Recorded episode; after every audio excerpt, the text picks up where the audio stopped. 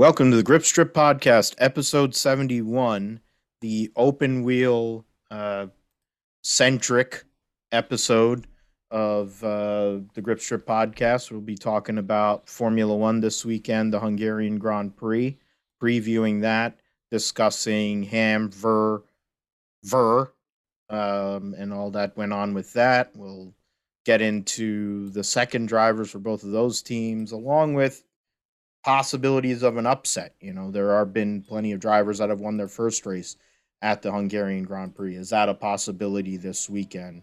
Uh, we'll talk about the points, both in drivers and constructors, and then also any type of silly season rumors. Indy cars, where they're still on their hiatus in part due to the Olympics, but they will uh, be coming back for the Grand Prix, uh, Nashville Grand Prix on the streets of Nashville, Tennessee in the coming weeks. There's been testing. Certain drivers are testing ovals, uh, specifically Romain Grosjean and Jimmie Johnson. And uh, Romain Grosjean is somebody that we will be discussing since he is uh, somebody who looks to be moving on to another team in 2022 for a full time effort and running, which means he'll run the whole series. Um, we'll go over Formula E. We'll go over the London E Prix in some detail because it's Formula E. Um, we'll talk about the qualifying format and how, basically, in my mind, it's idiotic. Uh, and it's basically why we have the sort of championship uh, situation as we do going into the final round. Uh, and then also with the exits of of a couple of manufacturers, what does that mean in regards to series health and viability overall when you consider uh, the convergence between World Endurance Championship and IMSA with prototypes and a lot of those OEMs looking at that formula, possibility of IndyCar or other places going and having options uh, for some of these manufacturers. We'll go into the roundup and we'll do some promotions. Uh, uh, not uh, Josh this week. Uh, he's on vacation, so I called in the heavy artillery. I wanted to go and call somebody who's way more prepared and thorough than I am. Uh, and I had to go across the pond to do it. I had to go and call one of the one of my friends from one of the former episode or previous episodes of the show, and also somebody that we worked together on the Grid Talk podcast. One of the two hosts of the Monkey Seat podcast, Tom Horrocks, is uh, chilling at home in the evening. His cat has not interrupted yet, so that is a yet. good sign. Yet, um, wife is outside, so he's got quiet, so he's very happy. It's not three o'clock in the morning having to do the podcast. I wanted to be very respectful to our co-host for this week's episode and actually do it at a proper hour in jolly old England. So thank you, Tom, for coming on. And uh, how are things going? Yeah, great, and thank thank you for having me back on. Uh, it's uh, it's great that I'm I'm not going to be uh, quite as husky as I was last time, although I'm equally as tired because it's been a it's been a very uh, very busy few days with uh, with planning for various things that are happening in my life. So uh, so yeah, equally as tired, but not quite as not quite as husky. So that's that's a definite plus for your listeners. Yeah, I mean, for whoever does listen, at the end of the day, I mean, I'm not really worried about it. I just talk for the sake of talking and I go and say effed up stuff. So I do it on Grid Talk and people laugh at it. Here, nobody listens to it. So I don't give a fuck one way or the other. Either way, let's talk about people that I don't give a fuck about, and that's Max Verstappen and his team of whiners uh, and their consistent crying uh, about uh, this uh, uh, the accident during the the at the Grand British Grand Prix, uh, the aftermath of that, leading up to uh, this weekend's Hungarian Grand Prix. Practice will uh, take place on Friday, and uh, they'll have two practice sessions. Will be a regular uh, setup this week. The second they announced this week that the second uh, sprint deal will be at the Italian Grand Prix. So um, which is all right. It makes sense. That'll make the qualifying a little bit more interesting on Friday too. Uh, but yeah, Hungarian Grand Prix last race before the summer break. Uh, you know, the Lewis Hamiltons won there eight times. and that's one of the two circuits there in Silverstone. He's won at eight times, trying to go for a record breaking ninth win and be the all time winner at any racetrack in the history of Formula One. the same time, Max Verstappen uh, is trying to recover. Uh, he had a huge points lead, 30 plus point lead, and now it's down to eight uh, after uh, the uh, the incident at Silverstone. And in regards to the constructors' standings, that gap, which was close to 50 points or thereabouts, is now down to four between Red Bull and Mercedes. So I'll throw to you, Tom, in regards to this first piece here. Is you, in your mind, is it Max Verstappen uh, that is a clear cut favorite for this weekend, or do you believe that Mercedes and the upgrades that they brought at Silverstone are going to make enough of a difference to where Lewis can fight and possibly compete not only on Saturday, but definitely on Sunday when it all counts? It's going to be a really interesting one. Uh, I, I'm not convinced either way, to be honest. I mean, it's it's Hungary has always been a very strong circuit for Lewis, and generally British drivers as a whole, from my perspective, seeing uh, Jenson Button winning his first race, I think it's uh, 15 years ago today, actually. Uh, oh, yeah. Nigel Mansell won there. Uh, uh, Locked up his world championship there. Yeah, and there's there's there's been there's been multiple. I think Damon Hill. Damon Hill won his first there. race there. Yeah, so it's it's just one of those one of those race circuits that's been very kind to the Brits over the years, and Lewis as well, as you say, winning winning eight times, which is just phenomenal. When you when you think back to like how there's been there's been no seasons when there's been double headers. You know, he's um so that that's all just eight years he has been the best car there, and it's sometimes it's been in inferior equipment, sometimes it's been in the best equipment. So he's probably won three races there in inferior equipment and I think this weekend he will be in inferior equipment. But will it be enough? It's a it's a track that's just full of medium speed corners. There's no really really hard braking zones apart from turn one. So it's going to be one of those tracks that that lends itself to the Red Bull philosophy, um, which is it's it's just it's just teeing it up perfectly for. I mean, can you imagine a scenario where Lewis wins the race and gets fastest lap, and Max Verstappen comes second? We then have to sit on a month of those two tied on points it's uh, it, it's going to be great. I really I really hope that this they can go in to the break even because I do think the second half of the season Red Bull are going to push on and potentially win the championship. But it would just be great if we get to the halfway point in the season and it's absolutely level pegging. So yeah, I think it's uh, I, I, I would say Verstappen is probably the favourite, but you cannot write Hamilton off. I, I would have potentially written him off in Austria because it was obvious that that Red Bull were the clear favourite for pace. Um, you know, not even a little bit. They were clear favourites, and you know that's that hasn't happened this season. Like the other way around, even you know, you could say Barcelona Mercedes had probably the slightly quicker car, and that's the only race you could really say that. But you know, Red Bull were clear clear out front in Austria. So I can't see. I don't think they'll be that far ahead, but I think they will definitely be the uh, be the be the car to beat. So yeah, it's, it's going to be whether they, whether, you know, what can what can Valtteri do and what can what can uh, Sergio do as well, because those two are going to now, especially with that double zero pointer for Red Bull last time out, the constructors' championship is now hot hot up as well. So uh, I cannot wait to find out what happens this weekend. And I'm just a, just ashamed that I'm on holiday and I'm going to miss it. I'm not going to see it live. So. Well, it is a Hungarian Grand Prix, so I mean, even though for me it's it's a good one because of who my favorite driver is, it's never been one of my generally favorite races. Okay. It's a race that sells out, and that's part of the reason why they've had it on for basically as long as I've been alive.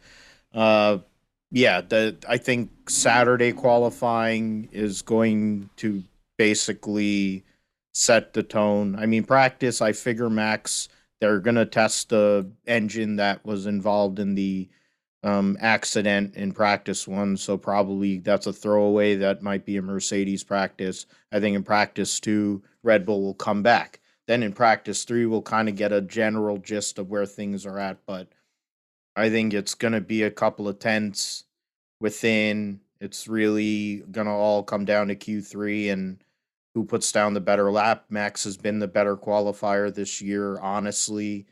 Um, Lewis's starts have been mediocre to awful for a lot of the year.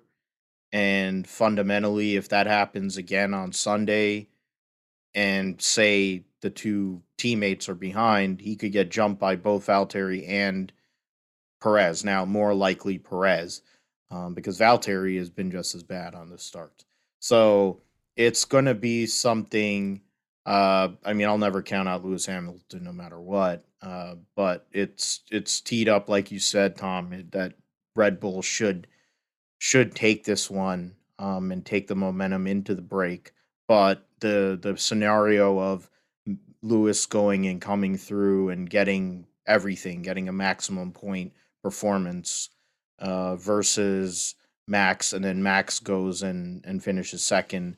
To have a tied score with a month break would be ideal um, going into the second half, since we don't even know where some of the races are going to be uh, coming up either. It looks like you know there's been rumors of you know the outer circuit at Bahrain. There's been uh, you know two races at COTA. There's uh, because they already sent it. I got an email from from uh, the Circuit of the Americas. I subscribe, and they're like, "If we had two races, would you come?" And I'm like, "Well, let's see if you're actually going to have two races. You haven't had a Formula One race in a couple of years. You're talking about having the MotoGP race, um, so that's fine. But if you're going to have two races in form at at Austin, who knows? Um, maybe make it a little more cost effective, so then I could actually justify."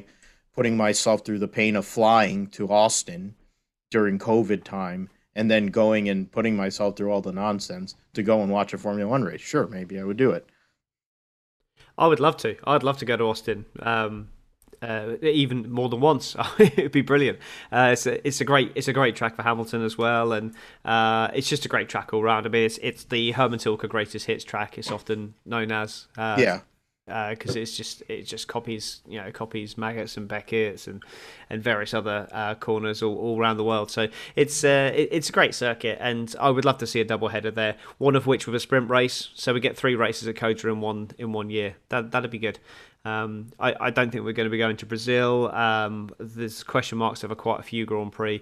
I yeah. did have a very strange rumor today. Actually, uh, I forget um, which which media outlet it was, but it was a uh, it was a reputable media outlet, um, and they, they said there was, there was talk of a possibility of going to Qatar this year. Yeah, which uh, that that's completely left field. If you'd have asked me if there, would there be a Formula One race in Qatar in 2020 or 2021, sorry, then I would have just laughed at you. So yeah, yeah there's there's some there's some really strange things happening at the moment, and uh, who would have thought that we'd have had a stranger year than 2020? But it could end up the end of the season could be the complete opposite to last year, where we just don't know where we're going. At least last year we had we had some flexibility at the start, and then it all kind of settled down, and we knew what was going on. But yeah. this year, it's it looks like it's going to be unsettled right until the death. So, um, it, we, we, as you say, we don't even know how many races we're going to have. I think yeah. we'll have 23. I'm pretty convinced we, we'll get the 23, but just where they'll be, who knows? Yeah, and I think that's another another piece is the fact uh, if they do run 23 or if they're going to go and lower the amount of races, how that would affect a world championship scenario, both world championships. You look at every not and not just for the Mercedes and Red Bull situation. That that we already know they're going to take the top two spots in the drivers. They're going to take the top two spots in constructors. But you go past that and how these points battles are with McLaren and Ferrari in, in constructors, the third place in drivers. Then you go and look at the bottom of the even you have the mid that mid pack battle or the you have the two pods there. You have the AlphaTauri, Alpine, and Aston Martin battle, and then you have the bottom three trying to move themselves up and avoid, you know, it's not relegation, of course, but basically less money uh, you know, Williams, of course, standing out in that scenario, and uh, and of course Putin Haas because they suck. Um, but then you you look at, I mean, I guess that goes into this next point. I mean, we talked about Bottas and Perez briefly there, Tom, but I mean, I don't think of Perez as somebody who's this is one of his better circuits. I mean, he does well on tighter circuits, but I've never really remember any like standout performances for him at Hungary. I think Bottas this is a track that kind of suits him and suits his style. And when you consider where he's at and the notion that he either might be going to Alfa Romeo or or Williams or WEC at this point. I mean, for all intents and purposes, let's be fair here. He is not going to be driving that second Mercedes next year. I don't care what Lewis is saying. I don't care what anybody else is saying. It's the end of the road for him. And a certain number, 63, is probably going to be on that car um, next year. Uh, but is this an opportunity for Bottas to kind of just sneak up on the battle between Lewis and Max, put together a round that you know he does once a year, and kind of like what he always does at Russia, and and kind of go and sneak up on everybody and and put a pole together and put a race together? Can Perez actually show up in qualifying for once and actually qualify in the top three and put himself in the mix? Because he's always a better racer than he is a qualifier. He's never been a great qualifier. And how and and honestly, that could really change the tide in regards to that particular race, in regards to both battles, the both drivers and constructors. Yeah, it's um I think that the problem I find with Perez is that he's not really spectacular anywhere really. I mean, realistically, even even his first win in in uh, in was it Sakhir or Bahrain? Yeah, Grand Prix. Yeah, that's right. Yeah, even his first win in Sakhir, it's yeah, he, came from the back to come through, but with with the safety car and the free pit stop, he was on. He had a massive tire advantage. So even then, I, I wasn't. You know, he was he he did well, but he wasn't spectacular. He's never been spectacular. and When he's been close to that, he's end up throwing it away. The guy finds qualifying very difficult, and he can't ever seem to get a decent start. So you know, straight away, you've got a pace disadvantage advantage in qualifying and you're not good at starts, you're never going to beat Max Verstappen. Realistically, his best chance is that he reenacts his um, his behaviour from when he was teammates with Esteban Ocon and Jenson Button and, and punt his teammate out of the way. Uh, but he'd have to get close enough to him to actually do that, and I just can't see him ever doing that. So I would sign um, for him to punt his teammate. Actually, that'd be great. That that would be hilarious, but I, I can't see it happening. But it would be hilarious. Uh, but it's it's just I, I can't see I can't see Perez getting involved unless Max Verstappen decides that it's martial law and he's to uh, invoke some um, Jos Verstappen style justice on track and uh, and uh, and and punt Hamilton out the way to uh, a, a chorus of of boos all saying that Hamilton should be banned, no doubt. Um, but um, while while while while Karen Horner's there waving his bell and saying no, you know, it's it's yeah, just does my head in. Anyway, so I'm going a little bit off topic there. We're talking about Sergio Perez, and uh, and yeah, I, I can't see him. Let's say unless there's something happens to those guys, I can't see him being a factor for the win. I can't see him being a factor at all in the race. Bottas is fighting for his future, but to be honest, um, a Bottas fighting for his future is like a you know it's like a kitten playing with roll the toilet roll. It's not really gonna it, it's it's not a particularly frightful thing. An angry Valtteri Bottas. So I you know the only person on the track who is disappointed when they announced that Sochi would be moving, but I don't think he has to worry about it because I don't think he'll be in Formula One when it does change. So it's uh, it's not really going to affect him. Um, again, he just the answer really for me is no. I the role that they have to play is to is to beat each other and be as close to their teammates as possible so that they can pick up the maximum points. And if their teammates are out of the race, to try and maximise it. We've seen that Bottas can't do that. We've seen that Perez potentially can do it from time to time. Uh, it, it takes it takes the the master of all cock ups from Lewis Hamilton to Baku for Perez to win a race in a Red Bull, um, and it takes a, a, a, horrific racetrack in the middle of Sochi uh, yeah. for for Bottas to, to to win a race realistically. So yeah. um, the, the the fight that they're going to be in is is going to be with each other and uh, and for their seats to be honest. Uh, I don't think Perez is nailed on, but I, I just don't see who else they're going to put else in that seat. Well, I'm sure we'll get to that when we get to silly season. There's me jumping ahead in the uh, in the running order again. Um, yeah.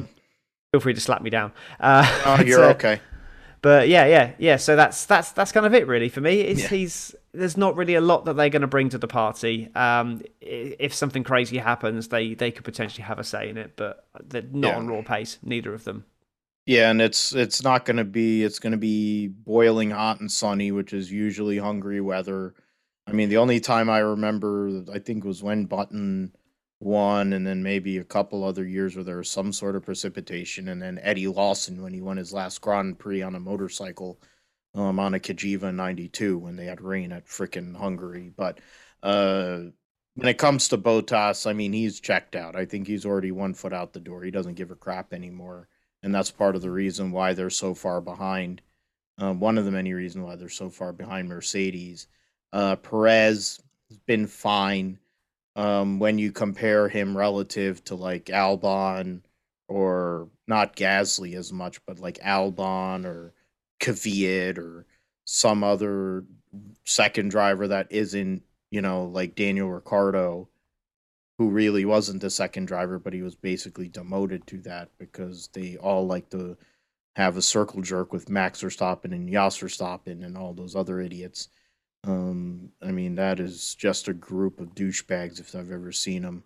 But you know, it's they, they're gonna have they they have to show up. It's really about um, their battle amongst each other, um, also for their seats or whatever seat they're trying to get, and then also with Lando, um, which um, as Tom is the number one McLaren fan that I know, um, very happy about uh, having a great year only driver to score points in every race this year. And he has outshone his teammate, Daniel Ricciardo, uh, all year, basically. And he's in a battle for third in the Drivers' Championship and uh, third year in the series. Um, think so, right? Third year in the series. And, mm-hmm. and he's really um, taken such a big step forward. McLaren is taking steps towards getting back to where they were for many, many years which is the front end of the grid. And um, I mean, I guess you know if if I I know your answer if if you didn't think that Bottas and Perez could do it. We were talking about on Grid Talk. We always have the dark horse or like like the wild card or I forget what the topic is. The the um, at the, the bold, end of the show, the bold, the prediction, bold prediction. Yeah, yeah. And so I think this weekend, I mean, Lando is going to be up there. He's been qualifying well. He's been qualifying way better than Daniel. But I think Daniel Ricciardo, this is one of his best circuits. It's a place where he's won at. He had a, I think he podiumed with Renault last year. I might be off on that, but I feel like he ran well there. He ran top he five.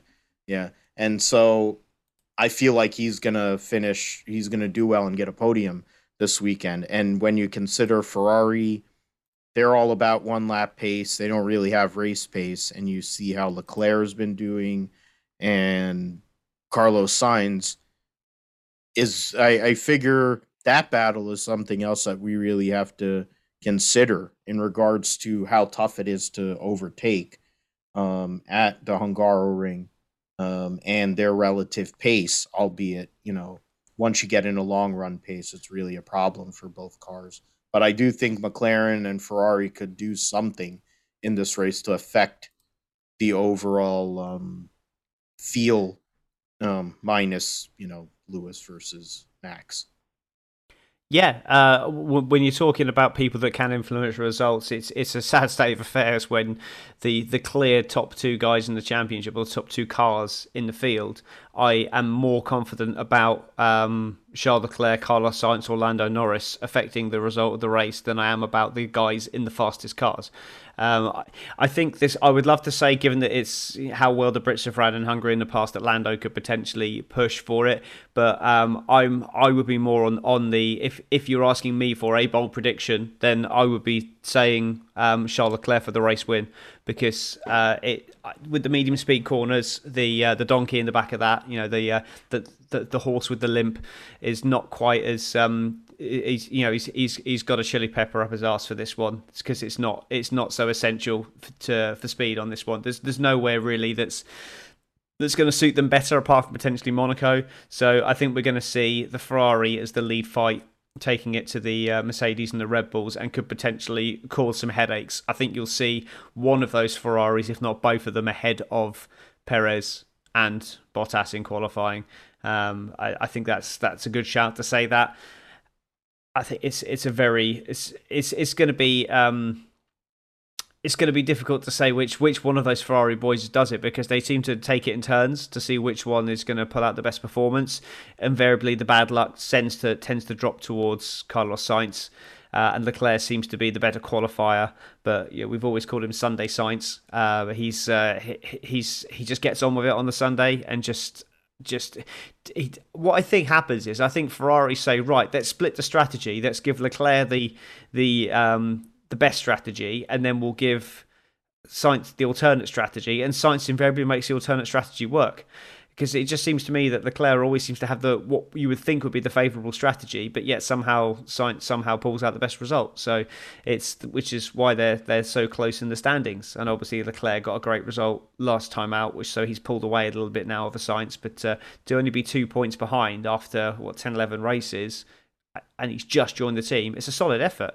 Ricciardo, um, yeah, I just had a had a quick check, and I was quite surprised to see that he was actually eighth for Renault last year uh, at this track, which uh, which did surprise me. I thought this was. I thought he... this was one that he did have a podium or top five. Yeah, I, th- I, th- I, thought so. No, I, I, I thought so as well. I mean, he does often he does run well here, um, but it it wasn't it wasn't last year. Uh, it was uh, Lance Stroll in Racing Point that was fourth uh, and it was ah. the it was the it was the Hanwha bot at the yeah. top. So it's um yeah, so slightly surprising really. Um, but yeah, it's he he does Ricciardo does run well here, but I do think that the McLaren strength is in a straight line. So uh, this track might not be suited best to them. I think it's going to be a bit of damage limitation, similar to Austria, and then the, the, the second half of the season is all going to be about um, is, is much more suited to the McLarens the second half of the season. So if they can go into the summer break ahead of Ferrari, then they've got a good chance of holding on. But what I do think is going to happen,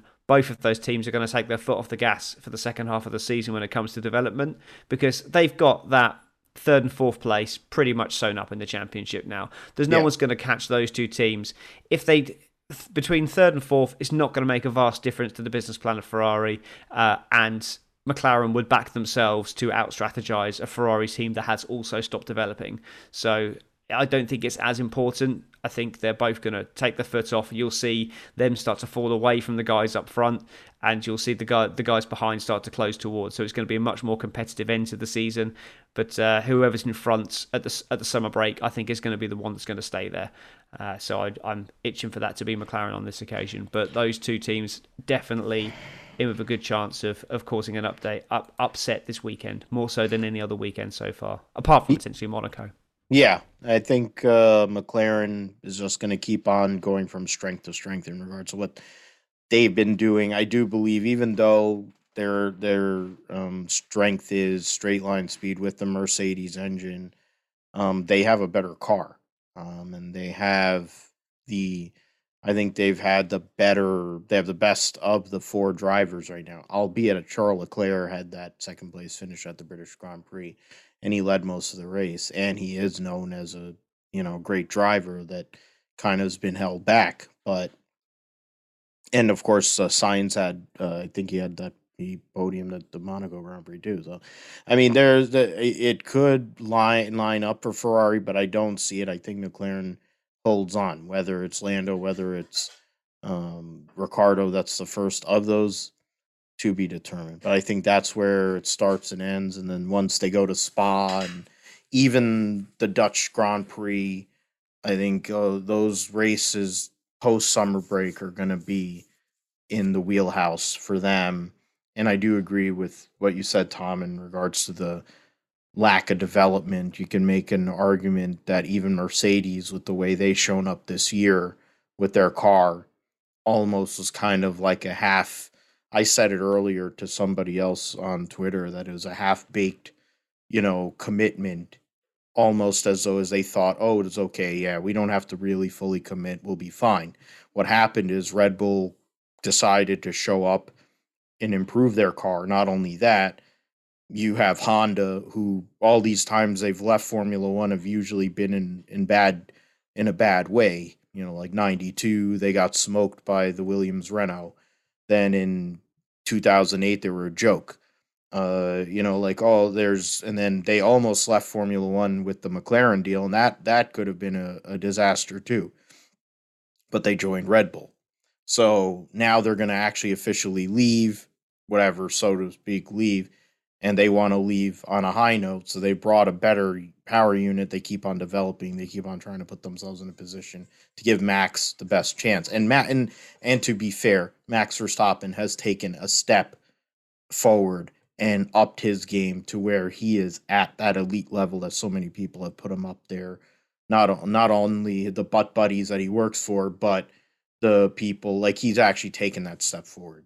Um, and all those things combined have meant that the 33 car has been up front most of the year and made Lewis Hamilton have to work for the possible eighth world championship and another constructors championship for Mercedes, another consecutive constructors championship for Mercedes. Um, so yeah, when it comes to the driver standings, as I said, eight points.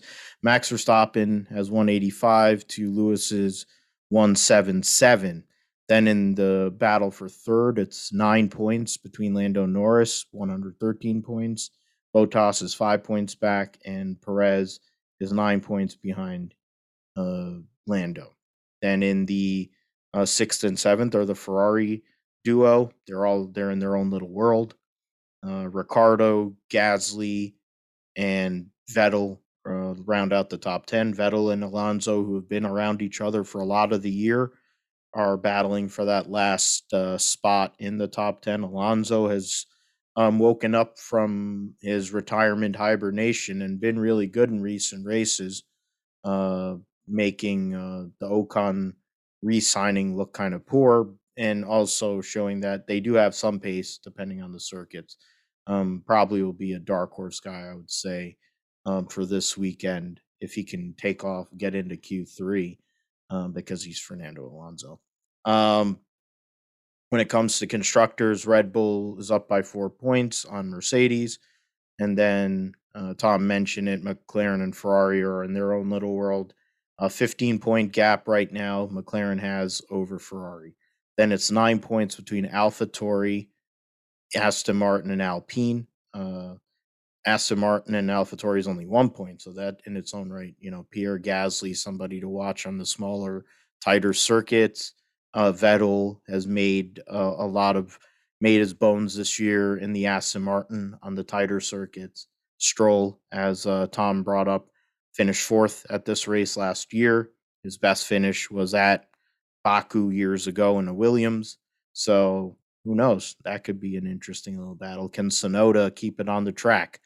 Um, will Tsunoda do something crazy and crash into somebody? Or will Tsunoda be like current day Takuma Sato, stay calm and sneak up on everybody and get a top six finish? I don't know. I think one of these days that's going to happen because he's basically new age Takuma Sato. But uh, and we got that, and you have Alfa Romeo, Williams. I want to say this part. I, I figure we always talk about a George Housen, a former guest on the show. Um, I took over his bold prediction during the the race preview, and I said that George Russell is going to score points uh, this race. Um, and I believe it not only because I'm a part of the fandom that I want him in the second Mercedes seat, but the way that they have been running in recent races, Williams, there's a really good possibility, all things considered. He can qualify in Q3 and they don't bin a pit stop. They can get a point in this race, honestly. I don't know who's really going to stand out. Yeah, Alpine might be there, Aston, you know, AlphaTauri, sure. But in Austria, George showed that he was right on the cusp. And I think the Hungaroring is the place that we finally get over this hump.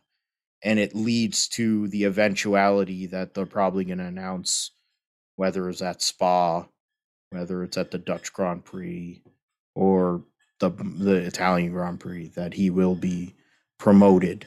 Um, to the Mercedes seat. I don't know what you think, Tom, but I think this is the week that we finally end the pain for the George Russell fans in regards to him scoring points in a Williams. The Williams, uh, the debacle that Williams has become finally ends at least temporarily with George Russell getting his first points for the and uh, outfit out of Grove.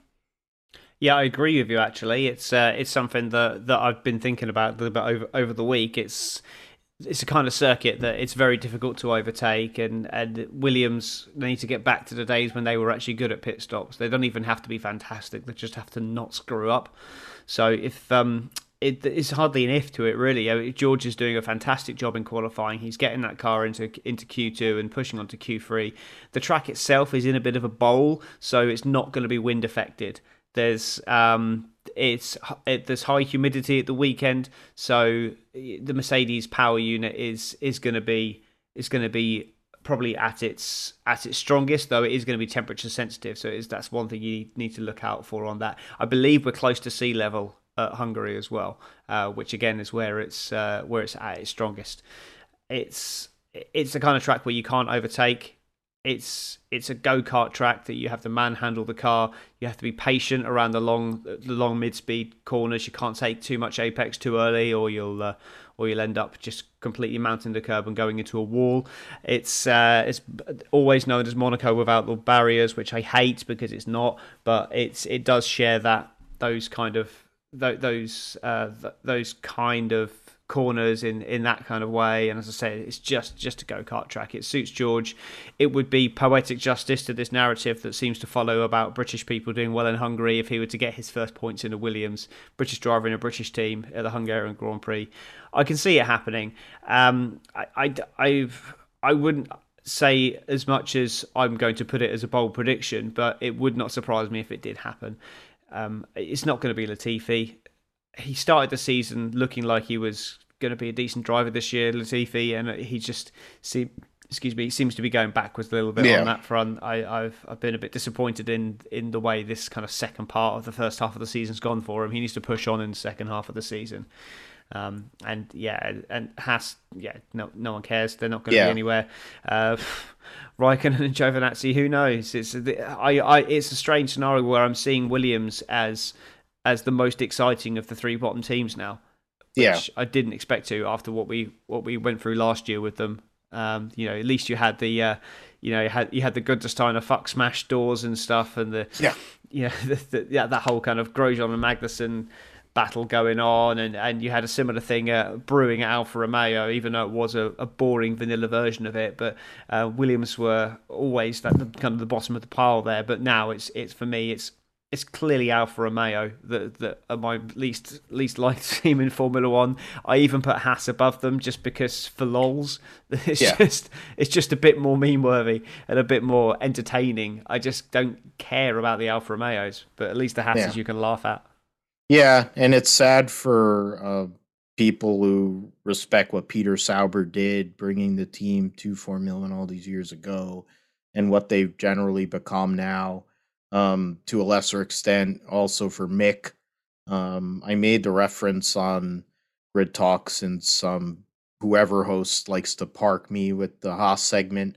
Um, and I made the reference that that Mick would have been better off driving his dad's first Grand Prix car this weekend at at Hungary than the car that he will be driving. He has a more likely possibility of making Q2 in that car than he does in his current car. Um, the gearbox is probably better. it's probably better made. It's better looking. Um, it isn't sponsored by a dictatorship or a jackass either. Um, so so be it. Of course, Kimi Räikkönen. You mentioned uh, Alfa Romeo there, and it's a good segue into the fact of the silly season. I mean, it's kind of. I mean, you mentioned Sergio Perez may or may not be in trouble. Um, I think everyone knows about Mercedes at this point. Uh, you know, all the mid, a lot of the midfield teams have already basically got their drivers. Ferrari set for next year. McLaren set. Uh, so is Alpine. For all intents and purposes, Aston Martin, I think, is set uh, because I think Vettel will be coming back. I'm not sure, but uh, yeah, he's on a multi-year deal. Yeah, the only question yeah. mark is Stroll. He's not officially signed up, but he's he's, he's not. His dad owns the team. Yeah, yeah, so it doesn't really matter what he does, um, unless he like kicks a dog or does something like Nikita Mazepin. I actually called him by his name. That's that that tells you I'm mm-hmm. slipping. It's earlier in the day. That's why. Um, it's during the week. Um, or he does something that that guy would do. Uh, I don't think he's getting let go, even though there are better options out there. Uh, I think the it really comes down to the um yeah the Red Bull the second seats at the top two teams to a point, and then it comes down to the bottom three. Uh, Kimi Räikkönen basically is done. He's toast. Uh, they're probably moving on from him. They've done the Alfa Romeo deal again for whatever it's worth. There's supposedly no commitment to having a Ferrari junior driver, which in turn um, messes with the likes of Callum Ilott, Robert Shwartzman, um, et cetera, et cetera. I mean, I don't know how many Ferrari junior drivers are at this point. There's a lot of them. Uh, you look at Alpine and their junior drivers like Guan Yu Zhou, who's going to probably be stuck now, even if he wins the Formula Two championship, which is a possibility. Um, you know, that there there are a lot of drivers, there's Formula E guys that there was rumors about that we'll get into in a little bit here in the Formula E discussion, but um, that are trying to get back into Formula One. You have Bottas likely. Um, there's a lot of moving pieces here on the back end. Um, Williams is going to have a seat open probably. Um, Alfa's definitely going to have a seat open. Who knows? Maybe AlphaTauri goes and and freaks on on uh, uh, Yuki, but I don't think so. I but it's possible because it is Red Bull and it's AlphaTauri. Um, what are your thoughts on that? Anything that you have or you've heard so far in regards to any of the seats in Formula One that are available? Yeah, I've, I uh, I nearly I nearly had a uh, heart attack and I got a sick feeling in my mouth when a notice came up on my phone saying Alfa Romeo uh, secure multi-year deal to stay with, and I was like, "Don't be Raikkonen for the love of God!" But it turned out it was just the uh, just a deal to stay yeah. with Alfa Romeo in Formula yeah. One. Uh, so I was uh, relieved about that. Um, so, but certainly for from a driver perspective, I, I I'm hearing different mutterings. I'm some people are saying, yeah, Kimi's done. Other people are saying that he's definitely staying. And I just I think it's the trouble is he's a shareholder. Um I, I think it's up to him. I just and I think if he fancies staying, then he will stay, which is just the most frustrating and boring thing. But that at least, at least there's no commitment to keep a Ferrari driver in that car because it means that they can actually mix things up and have someone decent in there. I mean, I'm not against Giovinazzi staying, but not with Raikkonen. He's got to be alongside someone else. If Raikkonen were to go and they brought in Bottas or Hulkenberg or even Kvyat, then I would be fine with that. I would be interested to see what, what happens with that. See Giovinazzi up against someone else who's a bit more of a known quantity. For me, Kimi Raikkonen has been going downhill since 2016, I would say. He won his last race in 2014 in the Lotus, and I just don't. I or it might be 2013 actually, but either way, it was he's um yeah, I think it was 2013, but he's he's not really done anything since then. He's won one race in a Ferrari, which for two years was the best car, and it just doesn't doesn't make sense. Um, and I and we saw that oh he's very close to Vettel, but then they bring in Charles Leclerc, and Charles Leclerc d- destroys Vettel. So it just makes you think how long has Vettel been underperforming? I get the impression he's been underperforming for quite a long period of time, which, again, you know, Ferrari having the best car and yet they didn't get any championships. So in in that period, so I just don't think Raikkonen has had a lot to offer the sport. Yes, he has flash in the pan days, and on those on that flash in the pan day when there happens to be rain and a well timed pit stop and someone retiring and binning it, and um, Mazepin not getting out of the way and some blue flags, then yes, of course he he yeah. will he might get a fifth place or something this season. It's it's a genuine possibility, but that's that's going to be down to the stars aligning and Kimi having his best day. But he has his best day maybe twice a year, and you've got people that need to be in that seat and should be in that seat, and he's just taking up that seat. So. I, I just don't see what he offers to the sport like you say, uh, I think it's still in the balance. I don't think they are, even if they've decided their Mercedes are going to go for Russell, I don't think they're going to announce it yet. I don't think they're going to announce it until they believe it's right. And they will believe it's right, will be the latest possible opportunity so they don't. So they so they don't demotivate Bottas in the constructors' championship fight, if the championship fight looks to be over or very unlikely that they're going to be being able to fight back, then perhaps they'll make the announcement. But I, I can't. I think they'll wait until the end of the year, as late as they physically can. They may even get something lined up for Bottas and say, "Look, we're not going to renew you, but we've got you this option, and it's Alfa Romeo, or we've got you this option, and it's Williams." So they'll have something lined up for him when they sack him because they don't want to see him drop out of the sport because he has done a lot for them. Um, so yeah, potentially potentially Williams there. I would rather see Bottas leave the sport than go to Williams um, or Alfa Romeo um, personally, because I just don't think he's for him. It'd be a shame. Big up and coming star into Williams, gets the promotion to Mercedes very close to Lewis for a couple of years. Then he ends up back at Williams again. It's a horrible scenario, and uh, it's a scenario that I've been in in my professional life as well in the past. And it's just, yeah, you know, you're, you're the next big thing, and all of a sudden you're back where you started five years later, and it's just, it's a horrible, horrible feeling. And I just don't see what he would want from that scenario. So I can't see that happening. Uh, it's going to be interesting to see what they what they do with with Schumacher uh, if he stays in Haas or if Ferrari try and place him somewhere else. If there's no if there's going to be no no guarantee of a driver in, in Alfa Romeo. Who knows where? I I think I my my gut is he's staying with Haas. Um, Williams, the as I say, the Hulkenberg Kvyat has been mentioned quite a bit. They're mentioning Ticktum on a few outlets I noticed, but I can't. He won't get the super license points, uh, so I, I can't see him. I can't see him getting in there. And also, I don't think he's good enough anyway. Um, Alpine is set. Aston Martin is set uh, AlphaTauri. I can't see AlphaTauri making any changes, hmm. um, and that's kind of that's really all your movement. It's not going to be a lot of movement this year.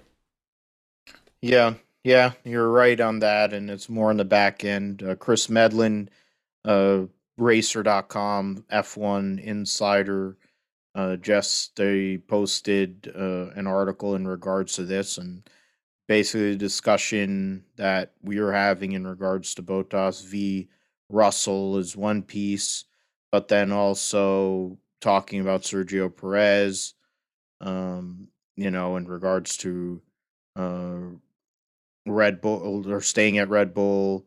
Um, Gasly is unlikely set surely set for a second year even if Jüri Vips and Liam Lawson have impressed. Um, Aston Martin eh, and the egghead is on the verge of resigning most of his Alfa and Williams because recent, yeah, like there's Callum Ilott, test driver Shwartzman, taking both Ferrari likely retained. Another is Hulkenberg, and yeah, so Hulkenberg, uh, everyone talks about the Hulk. I think that's somebody. I mean, be that a young, yeah, Guan. Like I also like, and before the Alfa Romeo announcement happened, I've I was under the impression that uh the Hinwil teams the team that was once Sauber would go and be like a junior effort with with Renault. Um, and take yeah. Sorry about from... that. I think I'm the one that I think I'm the one that started that rumor.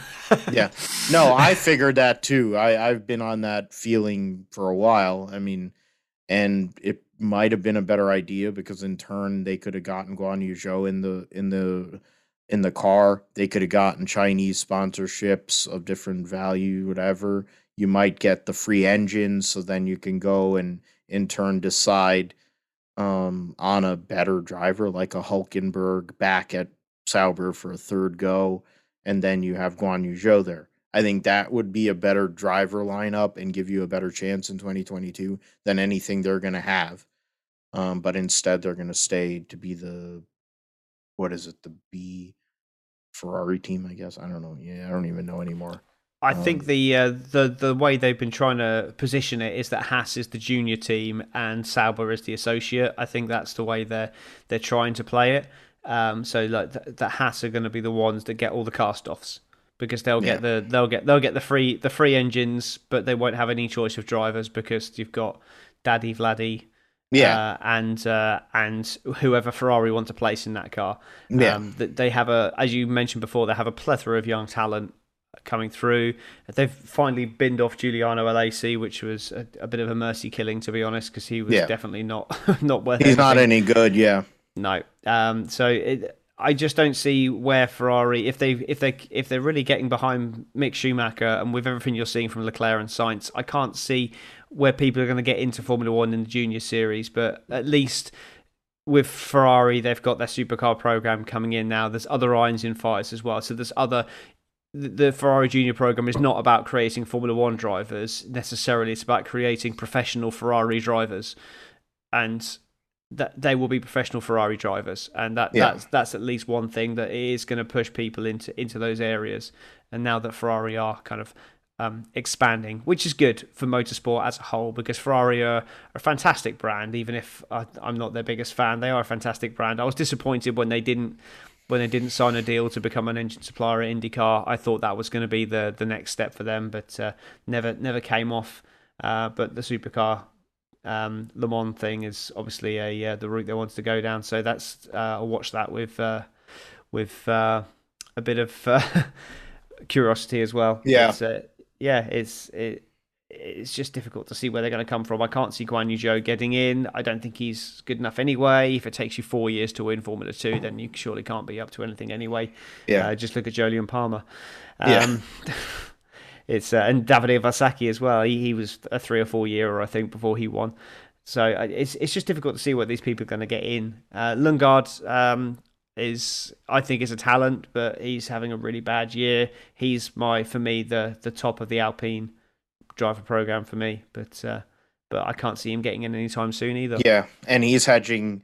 He's already hedging his bets by going and testing for Rahal, Letterman, Lanigan, and mm-hmm. associates um, to drive an Indy car. So he's already looking, and then I think that's that's a way to go and get into uh, it's not the best segue, but it's a segue. Um, we'll talk uh, about IndyCar. Uh, the points battle so far this year has been outstanding. Uh, you have Alex Palou leading the point standings right now, uh, and it, they have their break before they go to Nashville Street Circuit, which is a big deal uh, for the series. There's a lot of energy, great energy going on. Josef Newgarden, a Tennessee guy, um, being uh, born and raised and winning the last race uh, at Mid Ohio, winning on an anniversary for Penske. Uh, Penske's first win, same day. Uh, they won on July the 4th back in 71 or whatever. And they won on July the 4th at Mid Ohio. Uh, I think if there's one person who's going to want to win that race more than anybody, it's Josef Newgarden, and he's put himself right back in the points battle. Um, there's really only four guys right now that could win the championship. In all honesty, Alex Palou, Pato O'Ward, both of them have two wins this year. Palou has six podiums. I don't know how many people were really thinking Alex Palou was going to jump in the 10 car and look like uh, Dario Franchitti in a way, but that's what he's looked like. Um, outside of Dario Franchitti, um, and for times here and there, the late great Dan Wheldon, Scott Dixon has not had a teammate that's been able to stand with him um, at all. Uh, you know, there's been a laundry list of people they put through that 10 car. Um, everyone talks about Tony Kanaan and how great Tony he's not really that good and he hasn't been for a while. Um, you know, the Rosenqvist struggled after all these years of build up and Ganassi wanting him struggled. You had other guys in the 10 car haven't done anything, but Alex Palou um, is a guy that he was in in the uh, whatever super formula in Japan. So it amazes me that Honda didn't even give him any type of run to possibly get him in Red Bull program or whoever it makes no sense to me. But then I, I, don't really understand. That's one thing. All these years of watching racing, it's like you see talent, but then you know you you'd rather take you know Vladdy's son, um, and and Latifi and the likes like that. Um, that's probably why IndyCar is better because they at least generally give the vast majority of the field has talent. Um, Pato O'Ward, who is definitely one of the best young talents there is in motorsport. And I only, and I think uh, Frank and Missy Indy Sports Car podcast, if it wasn't for them, I would have never known who Patricio O'Ward was, wouldn't know about him and the whole background and all this. And because of them, I'm a mark. Um, he is driver for Arrow McLaren Arrow Spam, as I like to call him. Uh, so Tom, uh, of course, is a fan of theirs and fan of him. Scott Dixon trying to win championship number seven uh, to tie AJ Foyt is 56 points back. Uh, O'Ward's 39 points back, and of course Josef Newgarden after his win at Mid Ohio. Um, couple of close calls before that. Um, 69 points back and forth. Uh, that's the um, championship battle. Uh, they're the two young guns there, of course. Colton Herta uh, won early this year. Rinus VeeKay, uh, he he had a win this year as well. Um, former, I mean, Marcus Ericsson's not theoretically a young gun at this point. Uh, former Formula One driver got his first win uh, this year. So there's been a lot of nice stories uh, so far this year, youth movement, and then you have, of course, Helio Castroneves um, finally getting his fourth Indianapolis 500 win in his first start for Meyer Shank Racing, and in turn, basically setting the table to go and run full time in IndyCar again. Uh, which I don't know if a couple of years ago Helio Castroneves thought he was going to be able to ever run full time IndyCar, but because Jim Meyer's loaded and my and and Michael Shank has enough beer to last him for a lifetime, um, he will be running uh, full time again next year, which we'll get into in a little bit. But Tom, I know you're an IndyCar guy. You talk about it on the monkey seat. Um, the fact of the matter is, there's so many great, intriguing storylines so far this year. But to me, the Palou versus O'Ward battle is a beautiful thing, not only for the health of the series, but it speaks to a lot of different things in regards to two guys that are this talented, that are this young. This could be the future right here. These two guys, to a lesser extent, Colton Herta, maybe even Alexander Rossi, who's kind of in the in between phase. The next generation of IndyCar drivers right now is setting a tone to really make a very strong series with a TV package generally that's also going to be strong, at least here on our side of the aisle of the of the pond. Yeah, there's um, there's there's definitely some great things to look out for. Uh, I know when we uh, we did our Indy 500 podcast, we had uh, we had Jack Benyon on who who does the Race IndyCar podcast over here, and uh, and he he said about the whole uh, young guard taking over from from the uh, from the established established drivers. A bit, a bit of a myth, and I, am inclined to agree with him. But you, you, know, you see people like Scott Dixon um, still doing the business now, and he's no spring chicken, and uh, they they shows absolutely no signs of him letting up. I think at IndyCar, it looks like you can you can race a lot more into your forties. Maybe Kimi Räikkönen can come here for a decade. Uh, yeah. I mean, even you know, I know I know Taku's under pressure, which I'm sure we'll get to later. But you know, at 45 years old, he's still he's still putting in some performances that, that could, you know, certainly more than one or two times a season. He's he's up there. He won races that weren't the Indy 500 last season, so it shows that he's still got stuff there.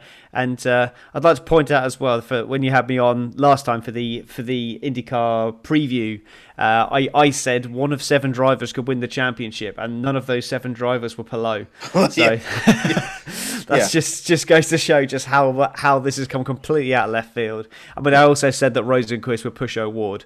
Uh, so oh yeah, yeah that didn't yeah. work out too well not, for anybody. Not so good. But I, I, will take credit in the fact that I said that VeeKay would win races and uh, and that Hunter-Reay and Hinchcliffe will be under pressure as well. So uh, I, will take uh, I'll take I'll take some wins there. And I also said that Scott McLaughlin would be the best rookie.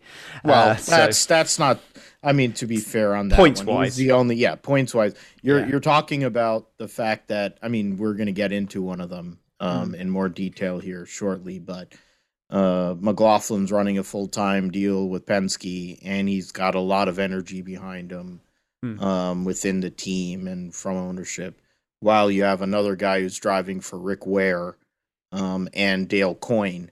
Uh, so that's already a throwaway. So you're already kind of screwed. So the fact he's able to do anything is a miracle.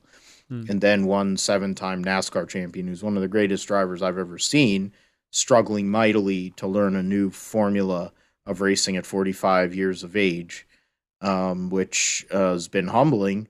But I'll tell you what, I've never seen a sponsorship activation. I've never I haven't seen an IndyCar sponsor with that much activation on TV or any motorsport sponsor activate that well since I think UPS with Dale Jarrett, um, the the NASCAR champion Dale Jarrett, three time Daytona 500, whatever. When the UPS and the Big Brown, like that's basically I can't remember anybody who's activated, done all these commercials. They're they're hilarious, they're goofy, they're corny. It shows how good Jimmie Johnson is that he can take the piss out of himself and he's definitely taking the piss out of himself because he's struggled and it's been bad and people are ragging on him like nobody's business. I'm like, dude, the guy's won 84 NASCAR races and he's won championships since he was 15 before he was like before he was on TV.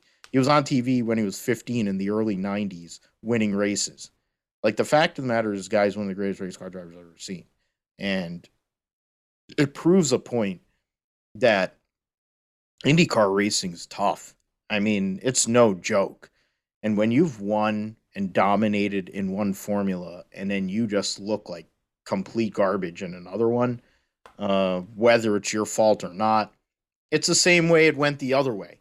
Like you think about like the only person in recent times that has came from open wheel and went to stock car racing was Juan Pablo Montoya. But then you asked all the inbred hillbillies, the only thing they talk about is he had a jet dryer at the Daytona 500. They don't take into account the fact that he had a broken track bar and his stupid crew chief let him go drive back out on the racetrack so he wouldn't lose a lap and then had that happen. That doesn't matter because, of course, facts don't matter to those inbreds. Um, he won races. He was good on ovals. He should have won oval races in a stock car. He came back to IndyCar and then he won another Indy 500. Probably should have won another championship. He's a sports car driver now, but probably should be in an Indy car, but he's too fat. Um, but the fact of the matter is, he can. He's still one of the great race car drivers of all time. He's the only one. Dario Franchitti sucked. Sam Hornish sucked. Uh, there's Miss Hummer is Miss Hummer. You know, like you can add all these people that went to NASCAR and it didn't go that way.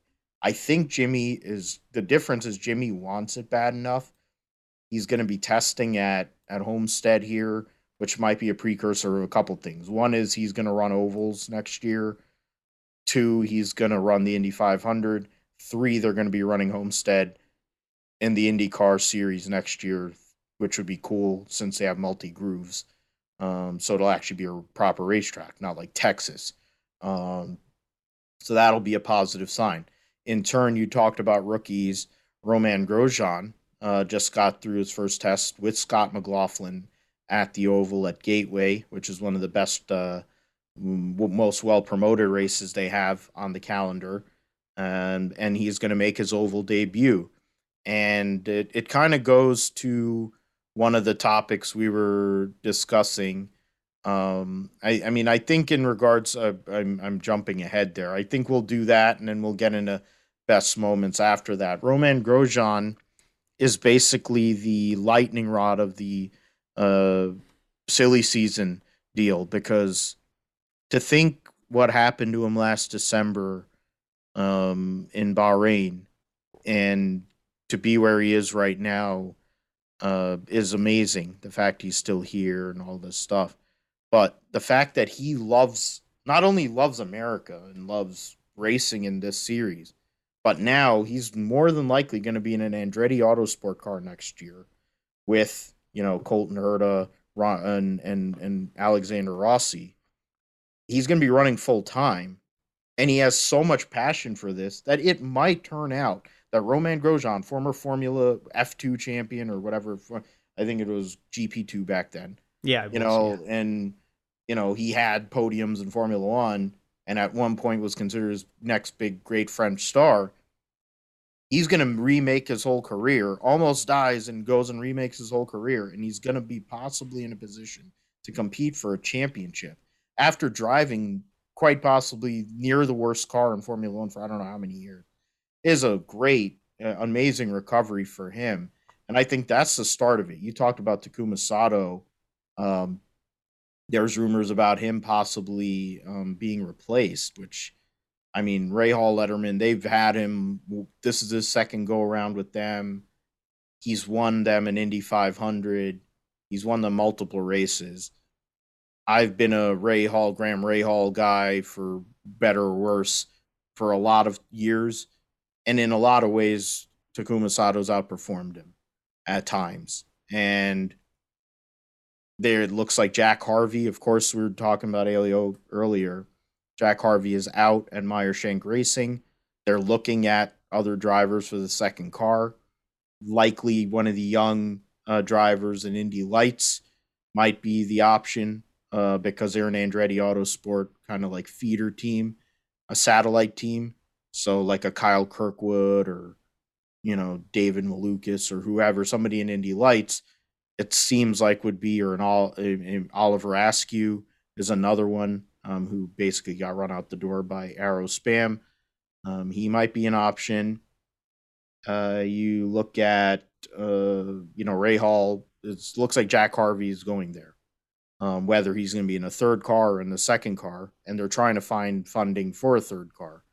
Um, it uh, there's a lot of growth, and and I think Romain Grosjean for us, I mean, for you, Tom, as well. But you know, with his, your experience with him in Formula One, I think it's a big season for a lot of people that are involved. Simon Pagenaud is another one that is um, in news too in regards to the silly season coming up for 2022.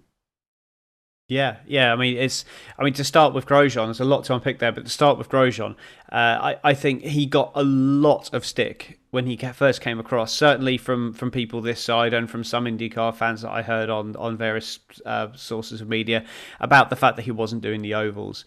Uh, but given like the the time that he had to recover, you know, he's still in pain with his hands now the time that he's had to recover, he would not have had the time to to learn how to drive oval safely, as well as learning the formula. So to come in and to to te- to put his toe in the water, test the series, he might have absolutely hated IndyCar. So why put himself in that situation where he's not comfortable? So he's come across with a team that's going to give him a go. He's proven with with a pole position and a near race win and some great performances. You know, some bad moments. You know, there's some of the old Romanas come out a couple of times, but uh, but he's had a he's a decent a decent season, and now he's got interest from one of the biggest names in the sport to uh, to replace one of the one of the biggest names in the sport as well potentially. And Ryan Hunter-Reay looks like the one going to be making way for him.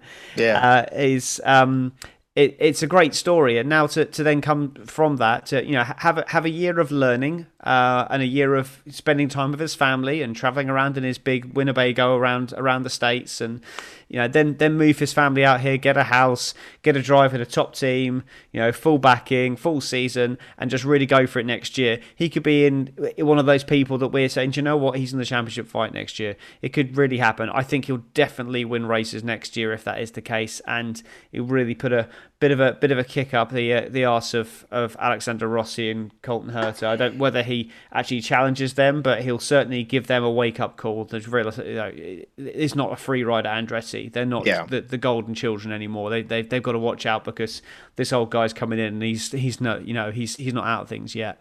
Mm-hmm. Jack Harvey was a real surprise for me. I thought he was absolutely embedded in that uh, in in that team in, in Meyer Shank and the way that they were going about uh, their business. He kind of represented their business model, and it was a real surprise to see that he was out. Um, uh, I think you're right. I think it looks like it's going to be Rahal Letterman Lanigan, but I do think it's. I think he's going to be replacing Taku, and I think potentially um, he'll be um, he'll be alongside uh, someone someone like Oliver Askew. I think that's that would be a good shout. Um, obviously, Castroneves replacing full time. Who's going to be replacing him? Uh, who's going to replacing Jack Harvey? It's it, that's that's another one. I mean, you, you, mentioned about about the youngsters. Maybe maybe Andretti want to put a youngster in there. Um, maybe you, you, they may even look at someone like Devlin DeFrancesco might be an option for that. You mentioned Kyle Kirkwood in Indy Lights. I don't know much about Indy Lights, but uh, no, those guys are, are certainly the, the, the, big names coming out of Indy Lights at the moment as people to look out for. Like even names are mentioned across the pond as well, not just on. Um, not just on around IndyCar, so there's yeah. there's in, there's interest in them. They may want to look at again, people like Christian Lundgaard coming across doesn't bring a huge amount of budget, but uh, but he certainly with, with the Alpine Academy, they might want to they might want to place him there for for the experience. And then you've got Kevin Magnussen, desperate to get into IndyCar. It seems, yeah, he's whether he certainly equipped himself well at McLaren. McLaren looking at potentially putting in a third car when the opportunity is right. I think they would have to be someone that brings budget for that to happen. But it's certainly something that, that may well happen in the very near future. So, you know, K Mag is, is an option for them if things don't work out with Rosenqvist or if uh, um, if they're able to get the budget together. And I can really I can see them definitely going for the three cars next year in a couple of races, um, potentially the whole the whole season um, if they can get the right get the right numbers together. Uh, you know, if, if, they add up to the right numbers, then then they could well they could well see that. So yeah, so there's a there's a lot to look forward to in that, and it's um it. I think next year is going to be even stranger because we could potentially have a new series champion. Well, could potentially have one of two new series champions, um, or they could be an incredible comeback from Josef Newgarden. Um, I, I just find it weird that Scott Dixon is so so far back at, at the moment. I know he's not dramatically far back, but to, to be 60 odd points behind Palou is just just as you said, mind boggling. I, I, I, don't see how that's happened. That that came from nowhere. He didn't exactly set the world alight in junior formula over in Europe either. So um, he's obviously found his sweet spot at, at Ganassi, and uh, and he's a thoroughly nice guy as well, from what I hear. So I look forward to that. Um, Pagenaud, yeah, Simon Pagenaud. He's he's uh, shown that yeah, he could still win races. He hasn't won any this year, but he's shown that he can win races. I, I, I have got this feeling that he's just gonna. I, I think this is going to be it for him. I think he's going to be leaving Penske, whether it's his choice or whether Rogers had enough. I, I, I don't know, but I, I can see him going. I can see them freshening things up. Things have got to change at Penske, and I think he'll be the one that will that will make way. Um, but uh, there's potential rumours that he might be the one that McLaren would look at as well, because he's yeah. apparent, apparently he's a big McLaren fan. Um, yeah. If he's a big McLaren fan, why did he punt off Lando Norris in the virtual Indy 500 at the uh, start of the season last year? Which well, I still haven't forgiven. I still haven't forgiven him for that. But yeah, well, what is it? Root beer floathead's move on Oliver Askew wasn't any better, so. Mm. Um, root beer floathead is Santino Ferrucci. Um, that's yeah, a reference. Yeah, I figured yeah. that. Yeah, but um, I think Pagenaud, he's the my thing with him. I thought because he has the Menard sponsorship, because he won John Menard the Indy 500, that he was never going to get fired. And what I realized is Will Power can't ever get fired because he's just generally been irrelevant for two or three years now, and he's an asshole. Um, and the fact is, Roger Penske will never fire the guy.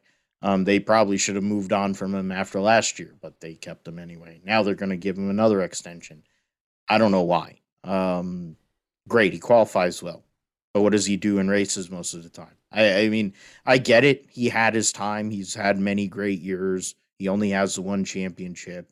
You can blame it on Dixon. You can blame it on whatever, but he only has one champion. You can blame it on Franchitti too, but it's it's him. You know, at some point he's past his prime he isn't the kind of guy that's going to be bringing the. I mean, yeah, he's going to give you a soundbite. Good. So then, what is he? He's just like the Australian Paul Tracy. I mean, that's literally what he's become. Except he's not fat and fully racist and and and full of shit. Um, I mean, his wife's a psychopath too, but that doesn't. Uh, but the fact is, I don't get why he's there. They could have done themselves a favor and just moved on from him because at least Pagenaud to be fair, is is somewhat competitive right now. Pagenaud's six in points, Will Power's eleventh in points. Pagenaud has the same amount of podiums as Will Power uh, in regards to qualifying. Same amount, uh, no goals for either driver. In terms of leading laps, you have Will Power's led more laps. Okay, fine. Um, Pagenaud is his average finish is four positions better. He's run at, at the finish of more races. He's had three more lead lap finishes. I don't get that unless you're going to move the sponsorship package over to, say, one of the other two drivers, whether it's Scott McLaughlin or Josef Newgarden. Okay, fine. Then you're going to consolidate to three cars. You could go and take Simon Pagenaud and keep him. Um, and, well, if Simon Pagenaud wants to do this, it's the same way as as Penske convinced Juan Pablo Montoya and and Helio Castroneves to move to the Acura um, DPI program. They both were willing to do it. Um, I think deep down inside, both of them wanted to stay in IndyCar, and I still don't understand why nobody's like, "Oh, let's call Juan Pablo." If you're going to have all these other old guys, Juan Pablo can still do it. He showed up, ran a one-off for for for arrow spam, and they didn't have the greatest setup or whatever, greatest fastest car in qualifying. Got a top ten finish out of the deal. You're telling me that wouldn't help Patricio O'Ward go and take another step forward, having a veteran and somebody who's been through as much stuff as as Juan Pablo Montoya has been through in his whole entire career. Not only prior to being in IndyCar the first time, his Formula One time, going to NASCAR and returning back to IndyCar. That's the kind of guy you need to have if you want to take a step forward. You need that veteran presence at a team.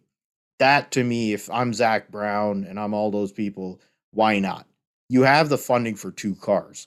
Go and deal with whoever you want for the third, but put a veteran next to Pato O'Ward and then take a take a ringer with a young guy.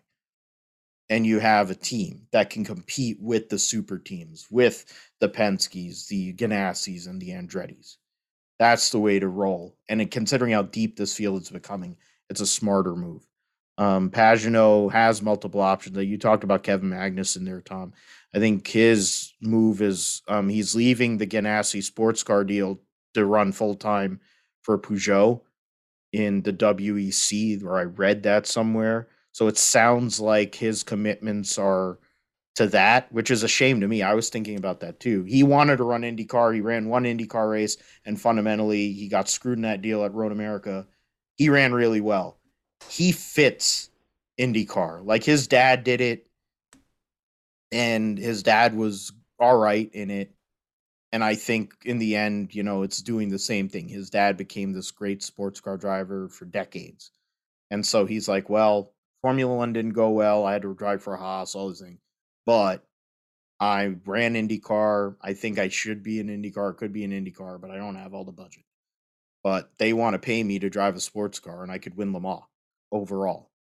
And that's one of the only things I think his dad never did in sports car racing is win Le Mans overall. So um, I think that's what he wants to do. He's going to get to run with his dad next month at the 24 Hours of Le Mans. Uh, but it tells you how good this field is when the likes of Kevin Magnussen, who probably could be an IndyCar driver, should be an IndyCar driver, um, are just like, ah, screw it. I'm going to go and do um, prototype racing since that's a growing um, deal. Uh, when it comes to moments that stand out, I'll throw to you first, Tom, in regards to this. I mean, I think you have some great ones to pick from when as a arrow spam guy, but um, yeah, let let us know what you have enjoyed so far this season, whether it's drivers, uh, certain wins, whatever that has stood out as we lead into the second part of this IndyCar season. So for me, there's there's been a couple of special moments for this season for me. Um, I'm I'm not going to name any McLaren ones because that just puts me as too you know that just puts me as this one dimensional being. So uh, yeah, I mean they they've been great, but they've been great because I'm a fan of the team. They've not been great because because they're special moments in the sport. Um, for me, seeing Romain Grosjean get that pole position um, at the at the road course, and then the fact that, that that happened, and then I, I told I told my better half about about the result, and then she sat there and she watched the entire IndyCar race with me from lights to flag, and she's never watched a minute of IndyCar in her life. And uh, that what I know he didn't win the race. Um, Rinus VeeKay went and screwed that for me, but uh, it was it was a great race, and it was a wonderful moment to see him. You know, just like you say, have that turnaround and get get that pole and and and fight at the front and that for me is is the reason why it's now going so well that you know what he went through that weekend and what he, he really showed everyone that you know that he's he's still got the talent that everyone believed he had. Uh, that's definitely um, a strong moment for me. I did have another one uh, in my head, and it's just completely escaped me now. Um, well, I can go and go on. You go, and I'll in, try and remember what yeah. that was.